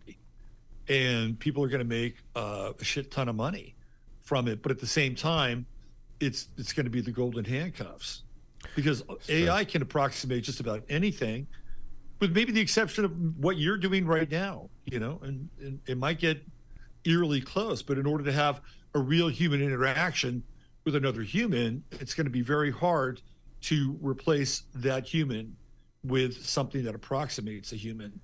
So everything is up for grabs. I mean, even look at Major League Baseball. They're like on the precipice of removing umpires with essentially strike zone meters. I saw right? that. Saw that in, in the Yeah. in the minors. I think there's a couple of contracts signed to to really explore the idea. That's right. So it's uh, so we're getting close. And even with baseball, they've changed the time in baseball. Now they've got a pitch clock on pitchers, you know, and if they don't throw a ball within 20 seconds, I guess it's an automatic ball for the for the uh, and, and baseball theoretically is like golf. It's a sport without time, right? So everything is changing. It's all changing in uh, you know in front of us. It, we can't always see it. The changes are incremental, but the calendar change is a huge leap, and I I'm not in favor of it. Well, I, I I'm not either. And when it comes to when it comes to the the, the changes in, in humanity, I mean the, the baseball thing for me is just another example of well, you have unions obviously, but you also have a um, a fan base whose attention is just waning. The I, I think that the the there was another article I have to read. I got to break down on a show, and it was I think it was by the Guardian, it said your your your attention your attention was not I don't know reduced. Your attention is not dissipated. It was stolen. And it was all about how we have these shortening attention spans, and uh, and, and you know everybody's confused as to how to counteract it. And of course, that means that the video clips they got to get shorter, shorter, shorter. They they have to they have to do. I mean, Very eh, shorter in a lot of very short. Yeah, the, the, the entire culture is becoming one big short. But still, Yeah. I mean, this is what we comes down to. And then when it comes to the other uh, topic of of uh, of sentience, it's really just the same story. The nature of the soul. I was reading another article that will probably show up as a topic in the future show as well, and that was about technologies that are now literally reanimating dead tissue long after we have been made to believe that it was the point of no return like uh, revitalizing brain tissue in dead pigs hours after what could be described and uh, or uh, proclaimed as a physical death. But again, it always comes down to that same question: What is the difference between being alive and just breathing? And it's uh, I don't know. There's I, I think that the, the further we the further we push Robert, there's just there's less and less that science is going to be able to answer us. I believe. Yeah, yeah. I, based on the science that that we know or understand, I mean, I think it's a really interesting philosophical question that gets into, you know, some um, some sci-fi areas, right? Like, so if we are being programmed to become more mechanical in our responses, then theoretically, where is our emotion going? right? Where where is it headed? Where is it being directed?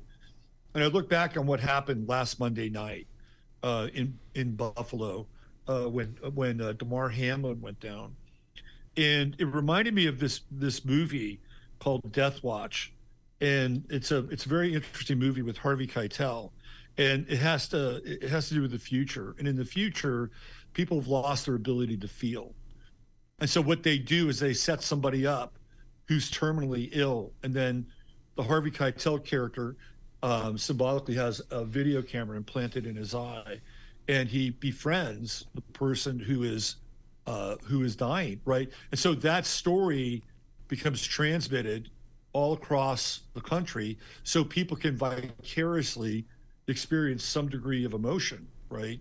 And that Damar Hamlin event reminded me of that in a lot of ways, because all of a sudden now, an entire populace eh, on cue is being asked to have an emotional experience or an emotional response to whatever was happening. But we've been living in a time where we've been really bereft of a lot of emotion, right? In fact, the only emotion we've been able to really feel for one another is hate, you know, whether it's on the left side or the right side. It's very Orwellian. But on cue, it's like, okay, well, you can you can all emote um, at the same time about this experience. But so where does the emotion go? Like where does it get transferred to? Is it being transferred to some other vacuum, some other void? Are they actually able to use um, our emotion to somehow feed into an approximation of motion that they can program into these, you know, these synthetic sentient, uh, you know, beings? I mean, to me, this is a really big question because I just see people losing their ability to emote. So it's got to be going somewhere, right? It has to be going somewhere. Where is our emotion going? I, you had mentioned something a few hours ago about human beings being dragged down. I, I guess you can also go into the the hollowing out that movie Equilibrium, where you have an entire society that is built upon everybody taking what is, I guess, the equivalent of their soma, and um, and and having emotions dulled out. It's the best way for the people at the top of the pyramid to really manage this uh, this perfectly, you know, regimented society now that has no color, no nothing, and you bringing that up right now and con- conceiving of this push to make robots more human, whereas humanity is visibly becoming less human in the way it- right. in the way that we especially treat each other.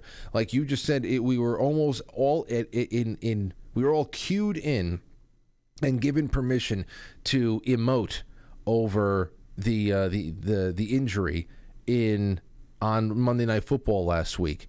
We are all cued in when usually the only thing that we are have readily available for each other is contempt and hatred. And I I think about that whereas they're not going to be able to replicate human emotion and a soul for the the robot. They can definitely do a much easier job bringing us down to the programming level of a robot because already we have shown signs that we are very easily and successfully been programmed to feel less for our common man.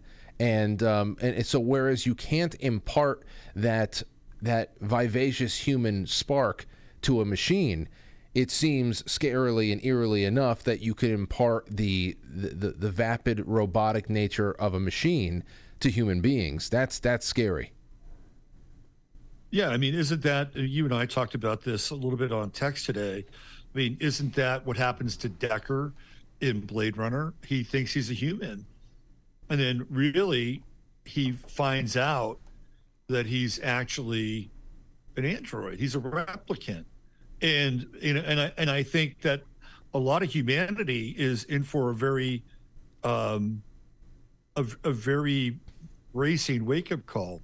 You know, Elon Musk had a very interesting tweet, and I'm not a huge Elon Musk guy, but he said something on Twitter, and he said, um, "If you think you're not an NPC, you already are." And and I and I had to think about that for a little bit right? I had to think about it because again, that's like Deckard, who thinks he's a human and he's really a replicant, and we have a bunch of people running around who don't think that they're NPCs, and you know this is getting this is bleeding into that territory. So I mean, we're in, you know everything is going to get really fluid here, uh, astrologically. I mean, we're you know once Uranus leaves Taurus, which is what in 2025, like we're not going to have any Earth um, with the outer planets until we hit 2030, when Saturn goes into Taurus. So for five years, the outer planets are completely fluid and and uh, bordering on non-human. I mean, those five years from 2025 to 2030 are going to be unlike anything we've ever seen, and that's when I really think the whole robotics and AI um, world is going to take off, and um, it's going to be very interesting to witness that. Well, I guess God willing, we'll be witnessing that together, uh, my friend Robert Phoenix. Sorry we, we couldn't do a little bit longer, but we will. It's it's the new year. Uh, I think at least for the time being, it's the new year, and we will be we'll be able to we'll be able to get some things together in the coming weeks and months. And I and I'm uh, I'm looking forward to having you on more this year. It was great meeting you in 2022, my friend, and have yourself a nice. Oh, before you go, let everybody know where they can uh, they can listen to you on your your broadcast, and I have your website in the description. Well, I have a Friday show called the Friday Forecast. And the last time I checked on my calendar, you're my guest on Friday. This Friday? That's right, the 13th. Oh boy. Oh boy. But that, that that's a, Friday the 13th with quite frankly, that's a midday uh, recording, right? 12 noon. Yeah. That's right. That's right. It's going to be a good one. Okay, so uh, every Friday at 12 noon Central on the 11th house, I have the Friday Forecast where I interview a guest. And then on Sunday night, I do Sunday Night Astro Live, which is about a three hour astrology show. And then I do a new show called Astro Weather on the 11th house at 8 a.m. I just kind of go over the astrology of the day. And then I have my own uh, podcast that I stream off of my website, 15 Minutes of Flame. And that's at 9 11, uh, Tuesday through Thursday, Central Standard Time. So there you go. A lot of places you can uh, connect in with me. Well, Robert, thank you for all of your insights tonight, and I will talk to you on Friday afternoon. Thanks for your patience, Frank. I appreciate it. Have a good one. No problem. You too. Take care. All right. So Robert Phoenix came on, and we were able to have ourselves a nice little talk. I'm going to go and take a quick break. When we come back, your calls and super chats. That's all we're doing. All right. It's 8:30. We got a half hour together, so let's make the best of it, my friends. Don't go anywhere.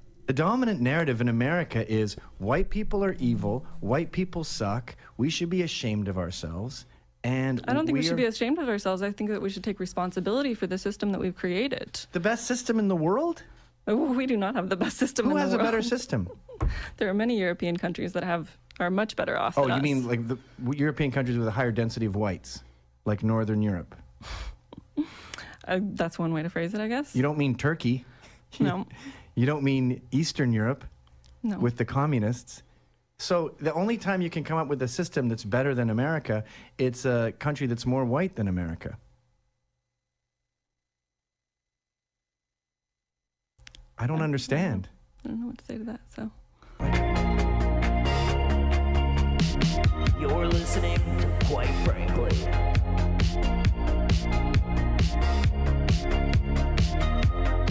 Mustang, the original, America's favorite sports car, with three new models. Norman Flip for the new Mustang Fastback, with options like a tilt-away steering wheel that leaps aside, adjusts to nine different positions.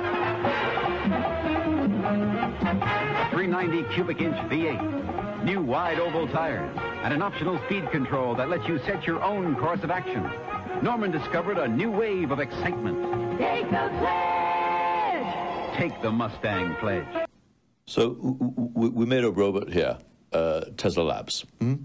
Uh, got pretty weird. Got pretty weird. Uh, robot became self-aware. hmm And began eating people. Yeah, got very weird. Very weird. Uh, killer robot got out. Uh, escaped the lab. Uh, it, it, it, it, it, will kill us all. It's going to kill us all. hmm we've got mm, a week to live. hmm Mm, week and a half, maybe. So use your time wisely. I would say. Uh, watch Spaceballs.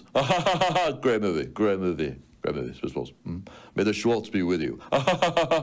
so, um, Happy New Year. Uh, mm, this is the last one. Yeah, we're, we're all gonna die.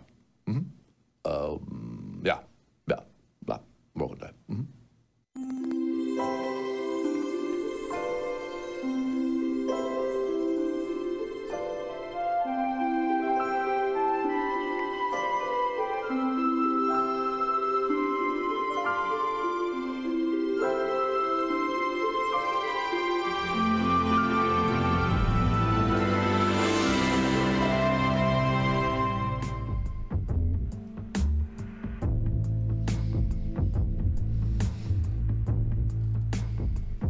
Okay, let's get to our super chats. The number is 914 595 6953.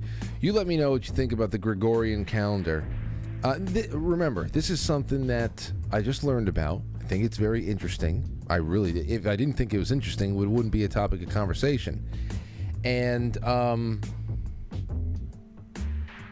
and it is the the goal of this particular group to have this become a reality for the rest of the world by 2028. So um, they have a little bit of time to get the word around, but I don't I don't know how far it's going to go. But we're going to take your calls tonight 914-595-6953 or jump into the quite frankly Discord room. We're going to be taking that taking that into an advisement. And we'll give you some time to call while I get through these super chats. Lease Breaker says, "Greatest raffle box ever created. Thank you for all the good, the cool goodies. The Yes Cacao chocolate is crazy. I'm definitely glad you put that in there because now my mind is blown. Thanks, dude. I told you, I told you. Yes Cacao, it's real. But it, it not only is there wonderful botanical, organic ingredients in there. That it's a health food. It's a health food. I mean, Jay Gulanello will tell you the darker the chocolate, the healthier, the healthier, the great antioxidants, everything. It's a wonderful. Jay Gulanello always has very, very dark, dark chocolate on hand. And, um, but yes, cacao, like I said, there's an alchemist, there's an alchemy element to this whole thing. The energy that is put into the creation. There's a vision. You, you, when you're eating it, you're eating a, a, a, a spiritual creation. Something there. Uh, Stowe Stube. Stowe Stube says, in support of great media, a little Monday night stipend for the show, brother. I, I can't thank you enough, Christos. And the whole Stube family. Doc Keck. Doc Keck says, it is quite the dance to find the connection between artificial intelligence and consciousness itself. Whereas human consciousness may be mirrored, programmed, and algorithmed, to optimization, AI will never attain the wisdom of its application. All instances of data are knowledge points to be connected in an AI interface. If human consciousness is the sum of receptors activated, then consciousness itself must activate receptors. Consciousness is, all else follows. Many blessings. Consciousness is, all else follows okay, here's another thing that a robot will never be able to have that gut feeling. That feeling in your gut when you have no other knowledge, you have no other knowledge that can help you in any situation to make a decision on whether you should do something, whether you should say something, whether you should go go somewhere, whether you should get up and leave.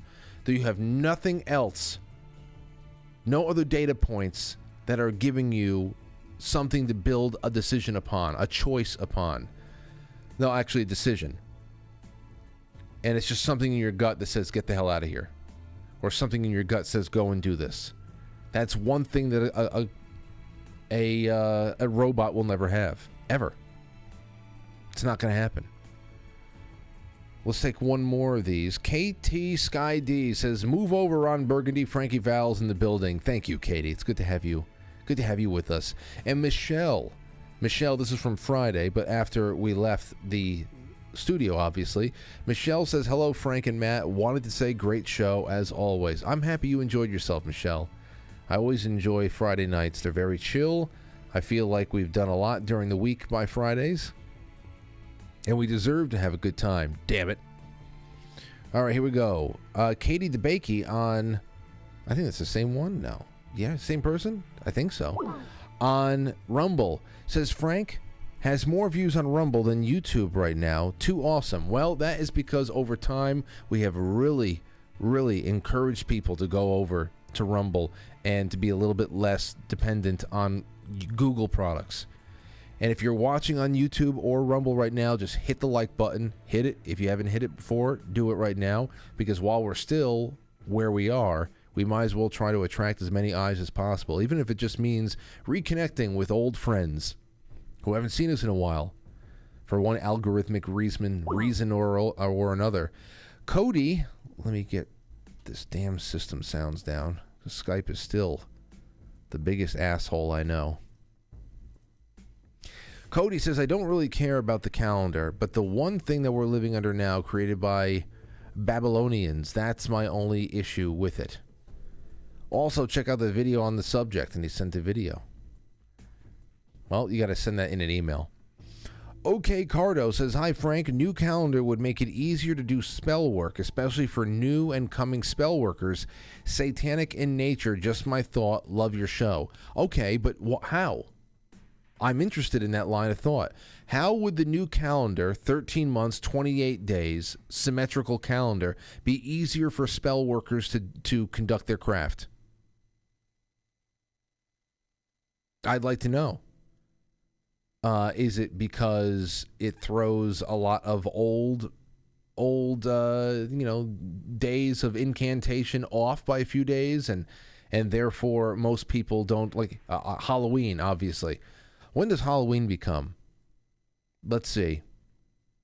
And anybody calling in, you have to give me your your your uh, birthday, and I'll tell you what your birthday is going to be. Here's what mine is. Well, they say July. Let me go to where's where is December, January? Nope. February? Nope. March. April 3rd. April 2nd. April 2nd will now be not the fourth month. April 2nd will be in the in the ninth month. The 27th day of the ninth month is April. So, so my new birthday would be uh, month 9, 27th. that that would be my new birthday. Let's take a call. Uh, 928, you're on the air. Who this? Oh, hold on. I have to unmute Skype for a second. Because. You there? Nope. It's this one. All right, 928, you're on the air. Go ahead. Hello? What the hell? Is it not that one? 928, you there? Am I going nuts? Or am I going nuts? Hello, Truth Quest, are you there? I'm here. Okay, so what, what are your thoughts on this? Go ahead. Oh, I, I think that people be way too confused. I don't think anyone's going to go for this. It just sounds like a, a World Economic Forum scheme to me.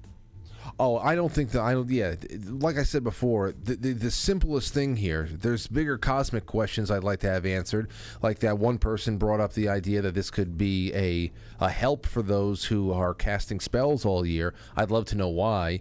But I think the most uh, the most frank reason why it would be rejected is that nobody wants to relearn everything, everything on the earth, in- including their birthday, the new days. Right. Yeah, so that's that would be it.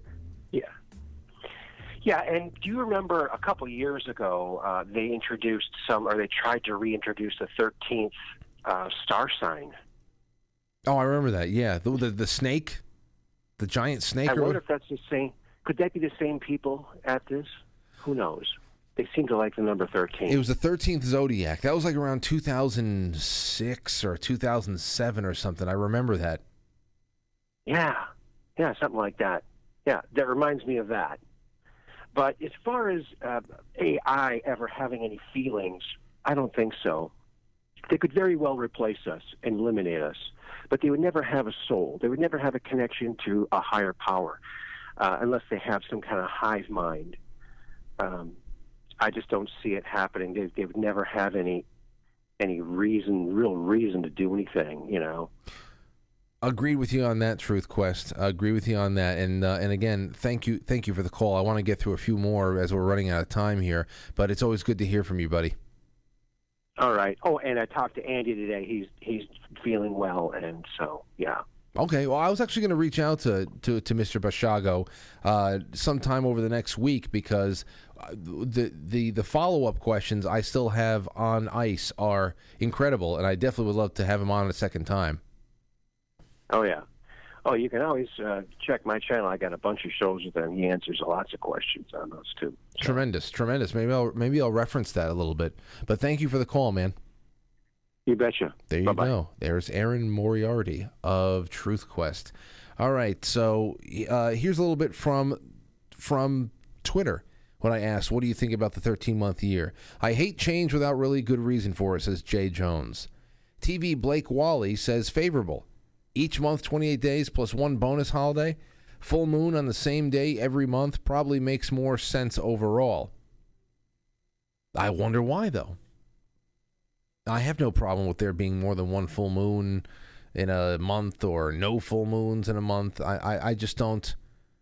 People have still paid plenty attention to the stars and the moon cycles and all that with the Gregorian calendar. I would love to see a little bit of an explanation as to why the world is as bad as it is right now because of the calendar.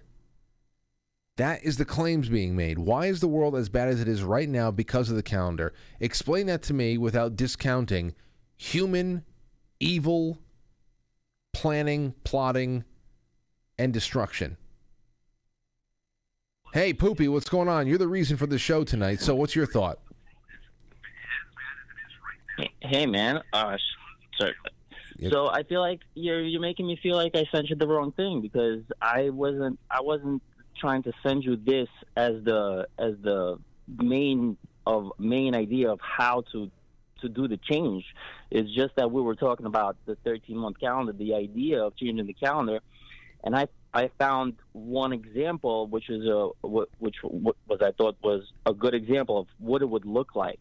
I didn't mean for you to dive in and like look at the month names and like what they're uh, because obviously it's new agey. The new age people are the only ones that are gonna come up with any of this stuff. Of course, it's new agey, but that's not. I meant I was talking about it as an idea, as a as an alternative to what we do now.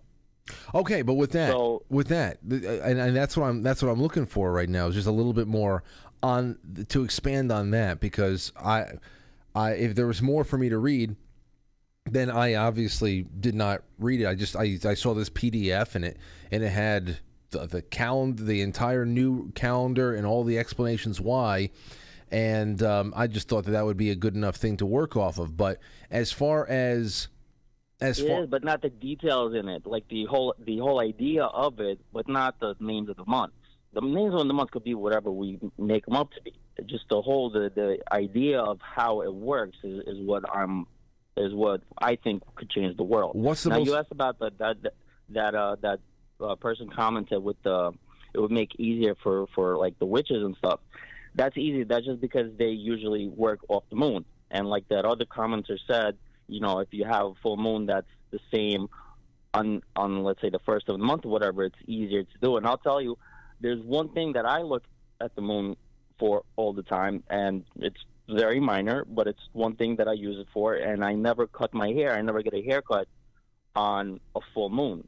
a, a day before, a day after that. It's just some something that I learned from somebody a long time ago. They said if you get a if you cut your hair enough on a full moon, the the way the metal reacts with the air, whatever, you'll go bald in a few, a few times. So I always, before I get a haircut, I always pull up the moon app.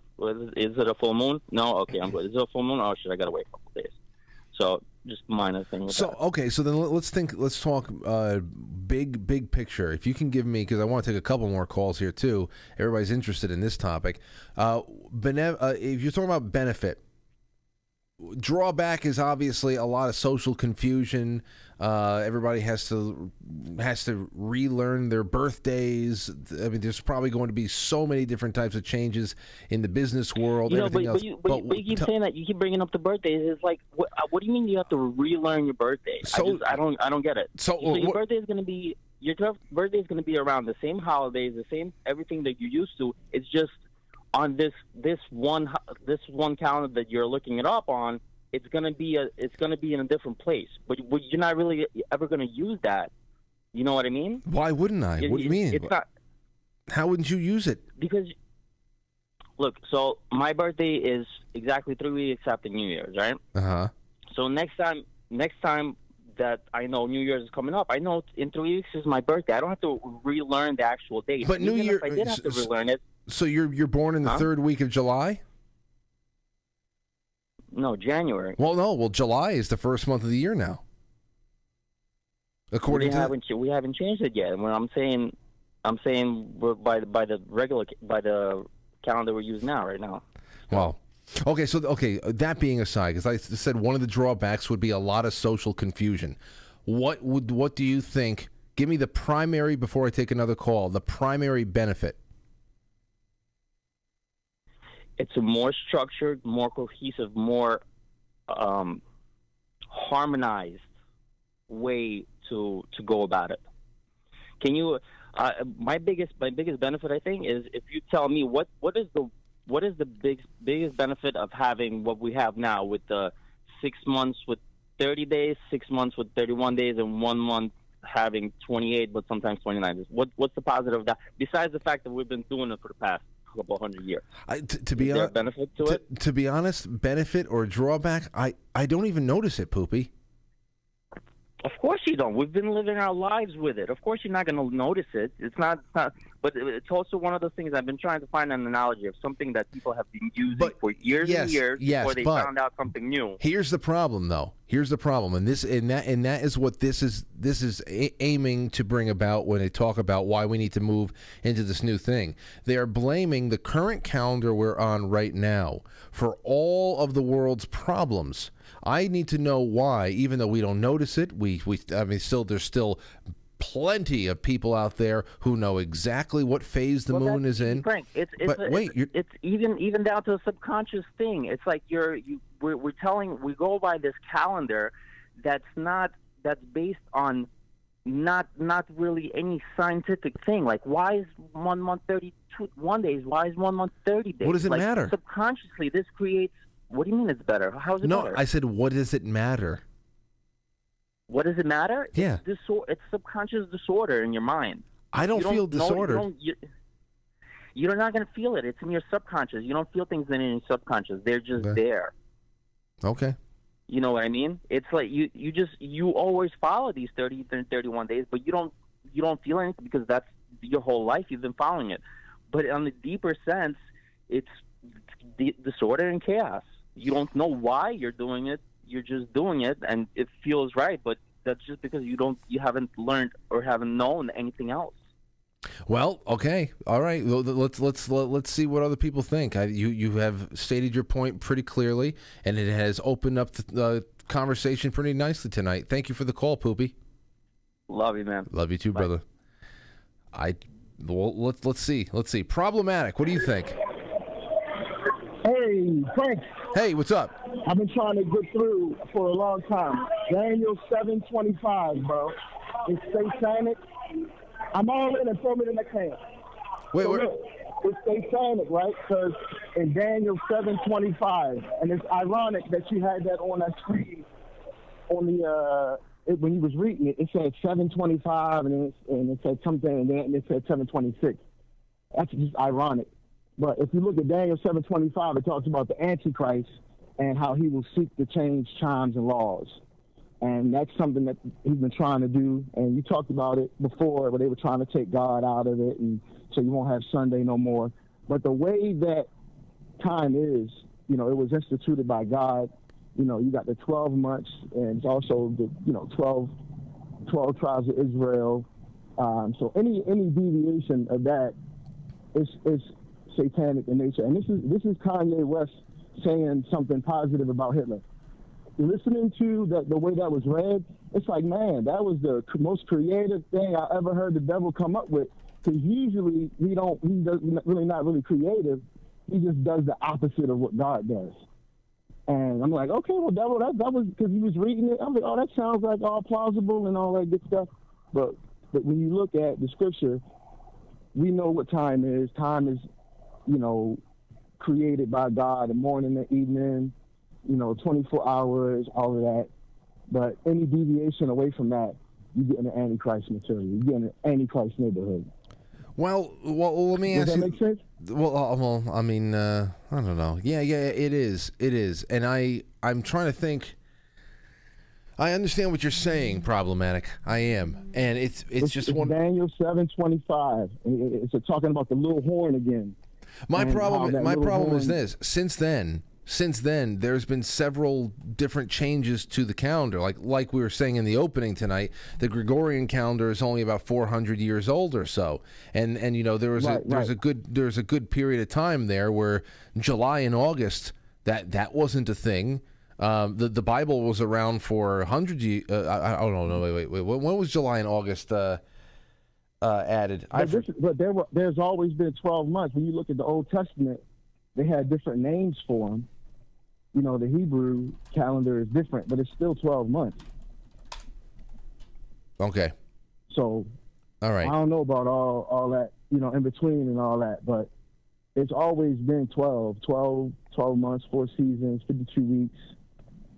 Well, e- okay. So then you- think you think that it is it is a more divine, divinely balanced thing to have twelve months and everything staying exactly where it is, and anything coming along seeking to change it is uh, is is a force that um, that should be very very skeptical. We should I be skeptical of. I just I just read it in the book. I didn't write the book. So when you look at Daniel 7:25 and you see that's what the Antichrist and the spirit of the Antichrist uh, has is will doing, he's doing, and has tried to do in times past, and he will continue to do. That's it's in there. We know the playbook. You see what somebody do it, it's like, oh, you know where that come from, because Gotcha. it's in the scripture. The scripture identifies it. So you got to use the scripture as a litmus test for everything. Well, th- well, thank you for the call, my friend. It's good to have you on again. God bless you, St. Francis. Oh, thank you, thank you. I, I, I ho- I hope I can live up to that title one day. I don't think so. Um, here's what I got because I did not know when it came into effect, but July, July for Julius, that went into effect on January 1st, 45 BC. The new calendar went into effect on the first day of January 709 AUC or January 1st, 45 BC, and put an end to the arbitrary and inaccurate nature of the early Roman system. This is from infoplease.com. Could be wrong. The Julian calendar became the predominant calendar throughout the throughout Europe for the next 1,600 years until Pope Gregory made further reforms in 1582. Certain countries' institutions, in fact, adhered to this ancient system until well into the 20th century. The Julian calendar was used in Russia until 1917 and in China until 1949. And to this day, the Eastern Orthodox Church adheres to Caesar's calendar. Now, what about August? When was August added? Um, August, after Julius's grandnephew Augustus defeated Mark Antony and Cleopatra, became emperor of Rome, and Roman senator uh, Senate decided that he should too have a month named after him. The month Sextilius Sextilis was chosen for Augustus, and the Senate justified its actions in the following resolution. Whereas the Emperor Augustus Caesar, in the month of Sextilis, thrice entered the city in triumph, and in the name the same month Egypt was brought under the authority of the Roman people. In the same month, blah blah blah. Now, when did this happen? Not only did the Senate name a month after Augustus, but it decided that since Julius's month, July, uh, July had 31 days, Augustus's month should equal it. Under the Julian calendar, the months alternated every uh, evenly between 30 and 31 days, with the exception of February, which made August 30 days long. So instead of August having a mere 30 days, it was lengthened to 31, preventing anyone from claiming that Emperor Augustus was saddled with an inferior month. Now, here's the thing that I bring up. I, problematic just said that you know Dan, he he went to the book of Daniel to talk about anybody that wants to come around and change time itself. We're talking about the addition of months to the calendar that predate Christianity by people who weren't Christian. So is that or is Daniel Old Testament? So I don't know. See, this is this is crazy. It's not going to happen, but it's crazy. It makes your makes your mind go nuts. We're gonna do a lot of reading. Let's take another call. Let's take another call. Uh, hell's all this? Here we go. Four one three. You're on the air. What do you have to say? Hey, four one three. You there? Uh, let's see here.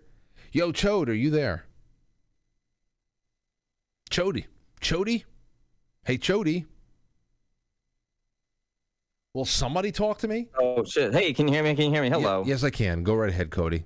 All right, there we go. Hey, I just want to chime in real quick, just because it's coming up. You know, I, I sometimes around this time of year, I kind of go down the, uh, the rabbit hole, so to speak, ha, because it's the year of the rabbit. Yeah. And the Chinese, so, uh, you know, they use like a, it's like a month is basically the period. If you're using like the lunar calendar, a month is like the period between new moons. So like every few years they have a year that's 13 months. They call them long years. Okay. I don't know. But my point is that this kind of shit's been going on for a long time. If you kind of ever decide to go, what the hell is the Chinese New Year and the Lunar New Year?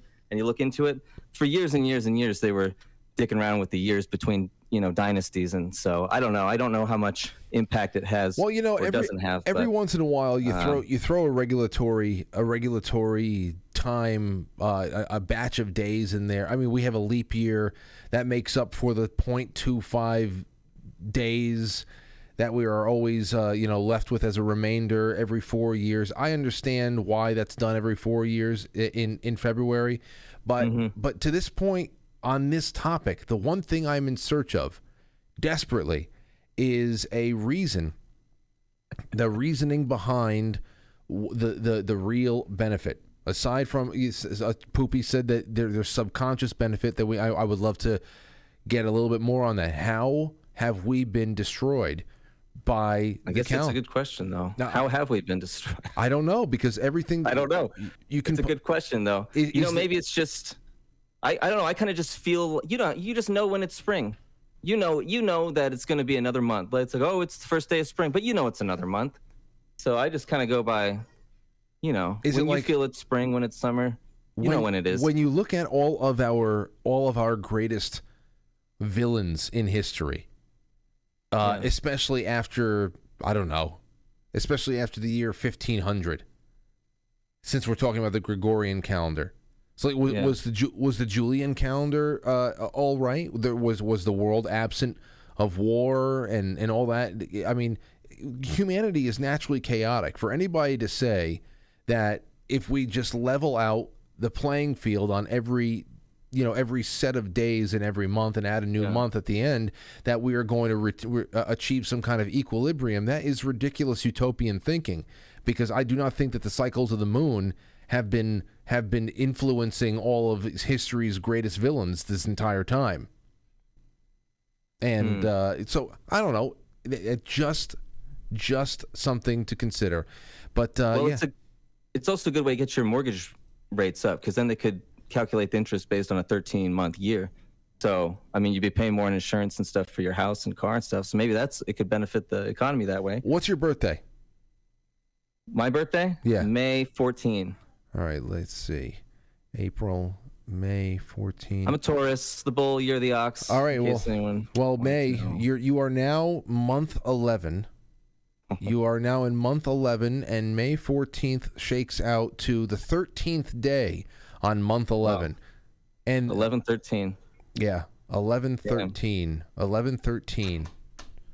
Damn, it sounds like my pod number, you know, like, all right, 11 13. yeah.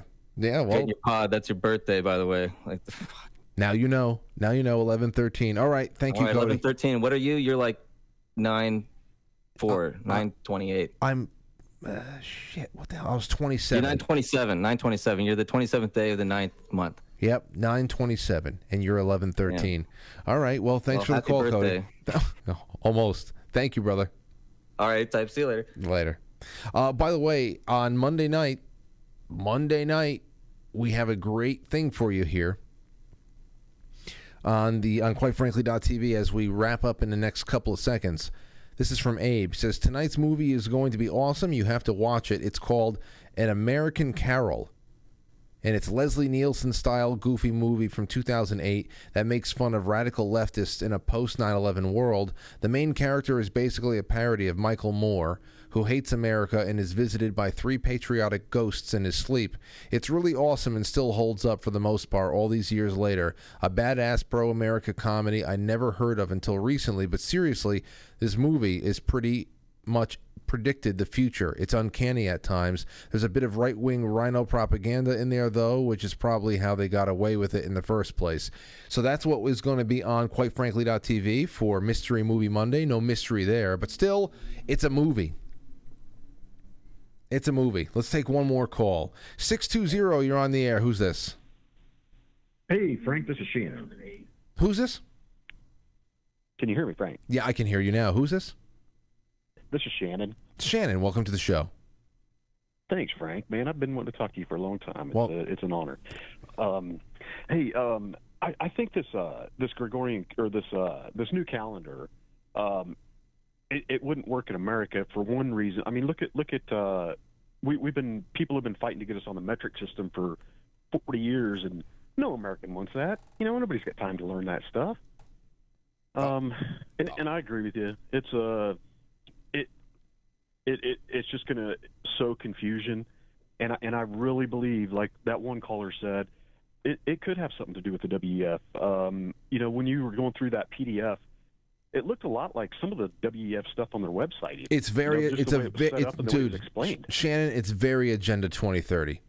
At least, in, and I don't, I don't know. And as to, as Poopy said, Poopy seemed a little bit bewildered as to why I spent so much time on this particular PDF.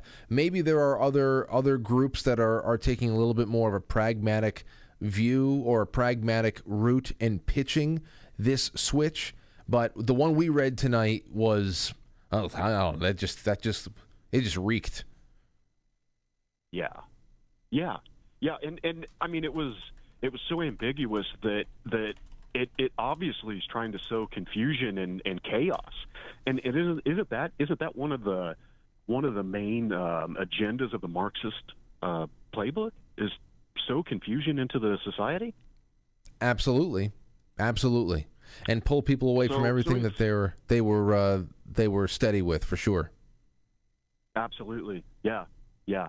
Well, Frank, I appreciate you, man. Thank you for taking my call, and uh, happy New Year to you, Lauren, and Aurora. Well, you know, Shannon, I'm adding you over here on the Skype. I'm glad that you finally. I'm glad that you finally uh, called in Is and you a got. call? oh yeah. Well, do, hey, do do it more often. It's a new year. Do things differently, my friend. And and and you you got a great voice, and you were very clear with what you wanted to say. That uh, that makes for a good call. Nice little exchange. Thank you. Thank you, Frank. Good All night. right. Take care. All right. So listen, for those of you who are wondering, well, what would my birthday be? I just put it in the Discord, and I also put it on the quite frankly uh, Telegram.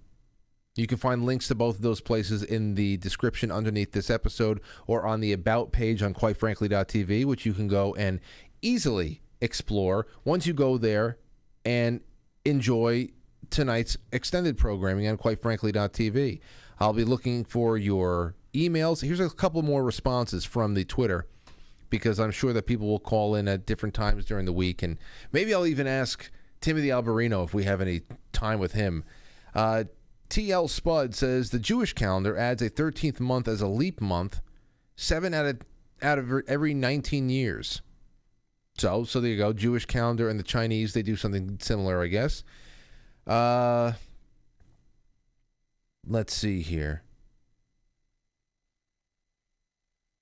One person seems to be in favor of this. Says D excited. Says Frank, this is a short video that will give some answers and how it used to be. They have changed it to get us off our innate rhythm. There is so much out there that I've researched. This gives a quick insight but goes much deeper. I'll take a look at that after we're done here. That's on the thread that I started on Twitter today. I'll take a look at that later on, and maybe I'll be able to come back to you with something else at a later time. Let's see here. Frank, September 7th, October 8th, November 9th, December 10th. You should speak about that too, in my honest opinion. Yeah. Sept Oct Nov Dies. Deca. For sure. Harold Wren thinks it's weird. They should have never changed it, said Sue from U.S. Air Force. So there's a lot of stuff going on out there. I hope that you guys and gals can jump in and uh, and research a little bit more. Send me your emails. I'd love to know what you're thinking. And that's all I have for you this week. Thanks again to Robert Phoenix for coming on. I have a I had a few people write into me, but I'll I'll keep that for tomorrow when we have a little bit more time. It's a short show tomorrow. I think I'm just keeping. Uh, we'll see what we do. Anyway, I'll be going live same time right here. You guys and oh sorry, Le- no hold on. I just want to make sure I didn't miss anybody on. Oh yeah, we got a couple on Rumble here. I got to say something. Hold on. Valsky says Frank, working in the banking industry, I can't even imagine the upheaval. As far as accrual calculations would go, it would be nightmare fuel. There you go. There's a little bit more banking, shipping. It would just take so long to get people uh, used to it, and then I feel like so much chaos would ensue along the way that that it, it would have to all go back. That if there was going to be a major change to the calendar, it would have had to happen global, globally back in the 15th century, the time like that. Um, not that it wouldn't still be chaotic. I should read into it. What what was what was going on around the world during the Gregorian when we switched to Gregorian calendar? Agree that cacao is extraordinary. I was reluctant to purchase it, health chocolate, but at Christmas we ordered some for gifts. OMG, it melts in the palate quite delicately. It's great. Thank you so much, Lark Star. It's great to have you out there, and everybody else. Enjoy your evening, and uh, and keep in touch. Let me know what you think about tonight's show. Tomorrow is another day. Goodbye. I'll catch you on the flip side.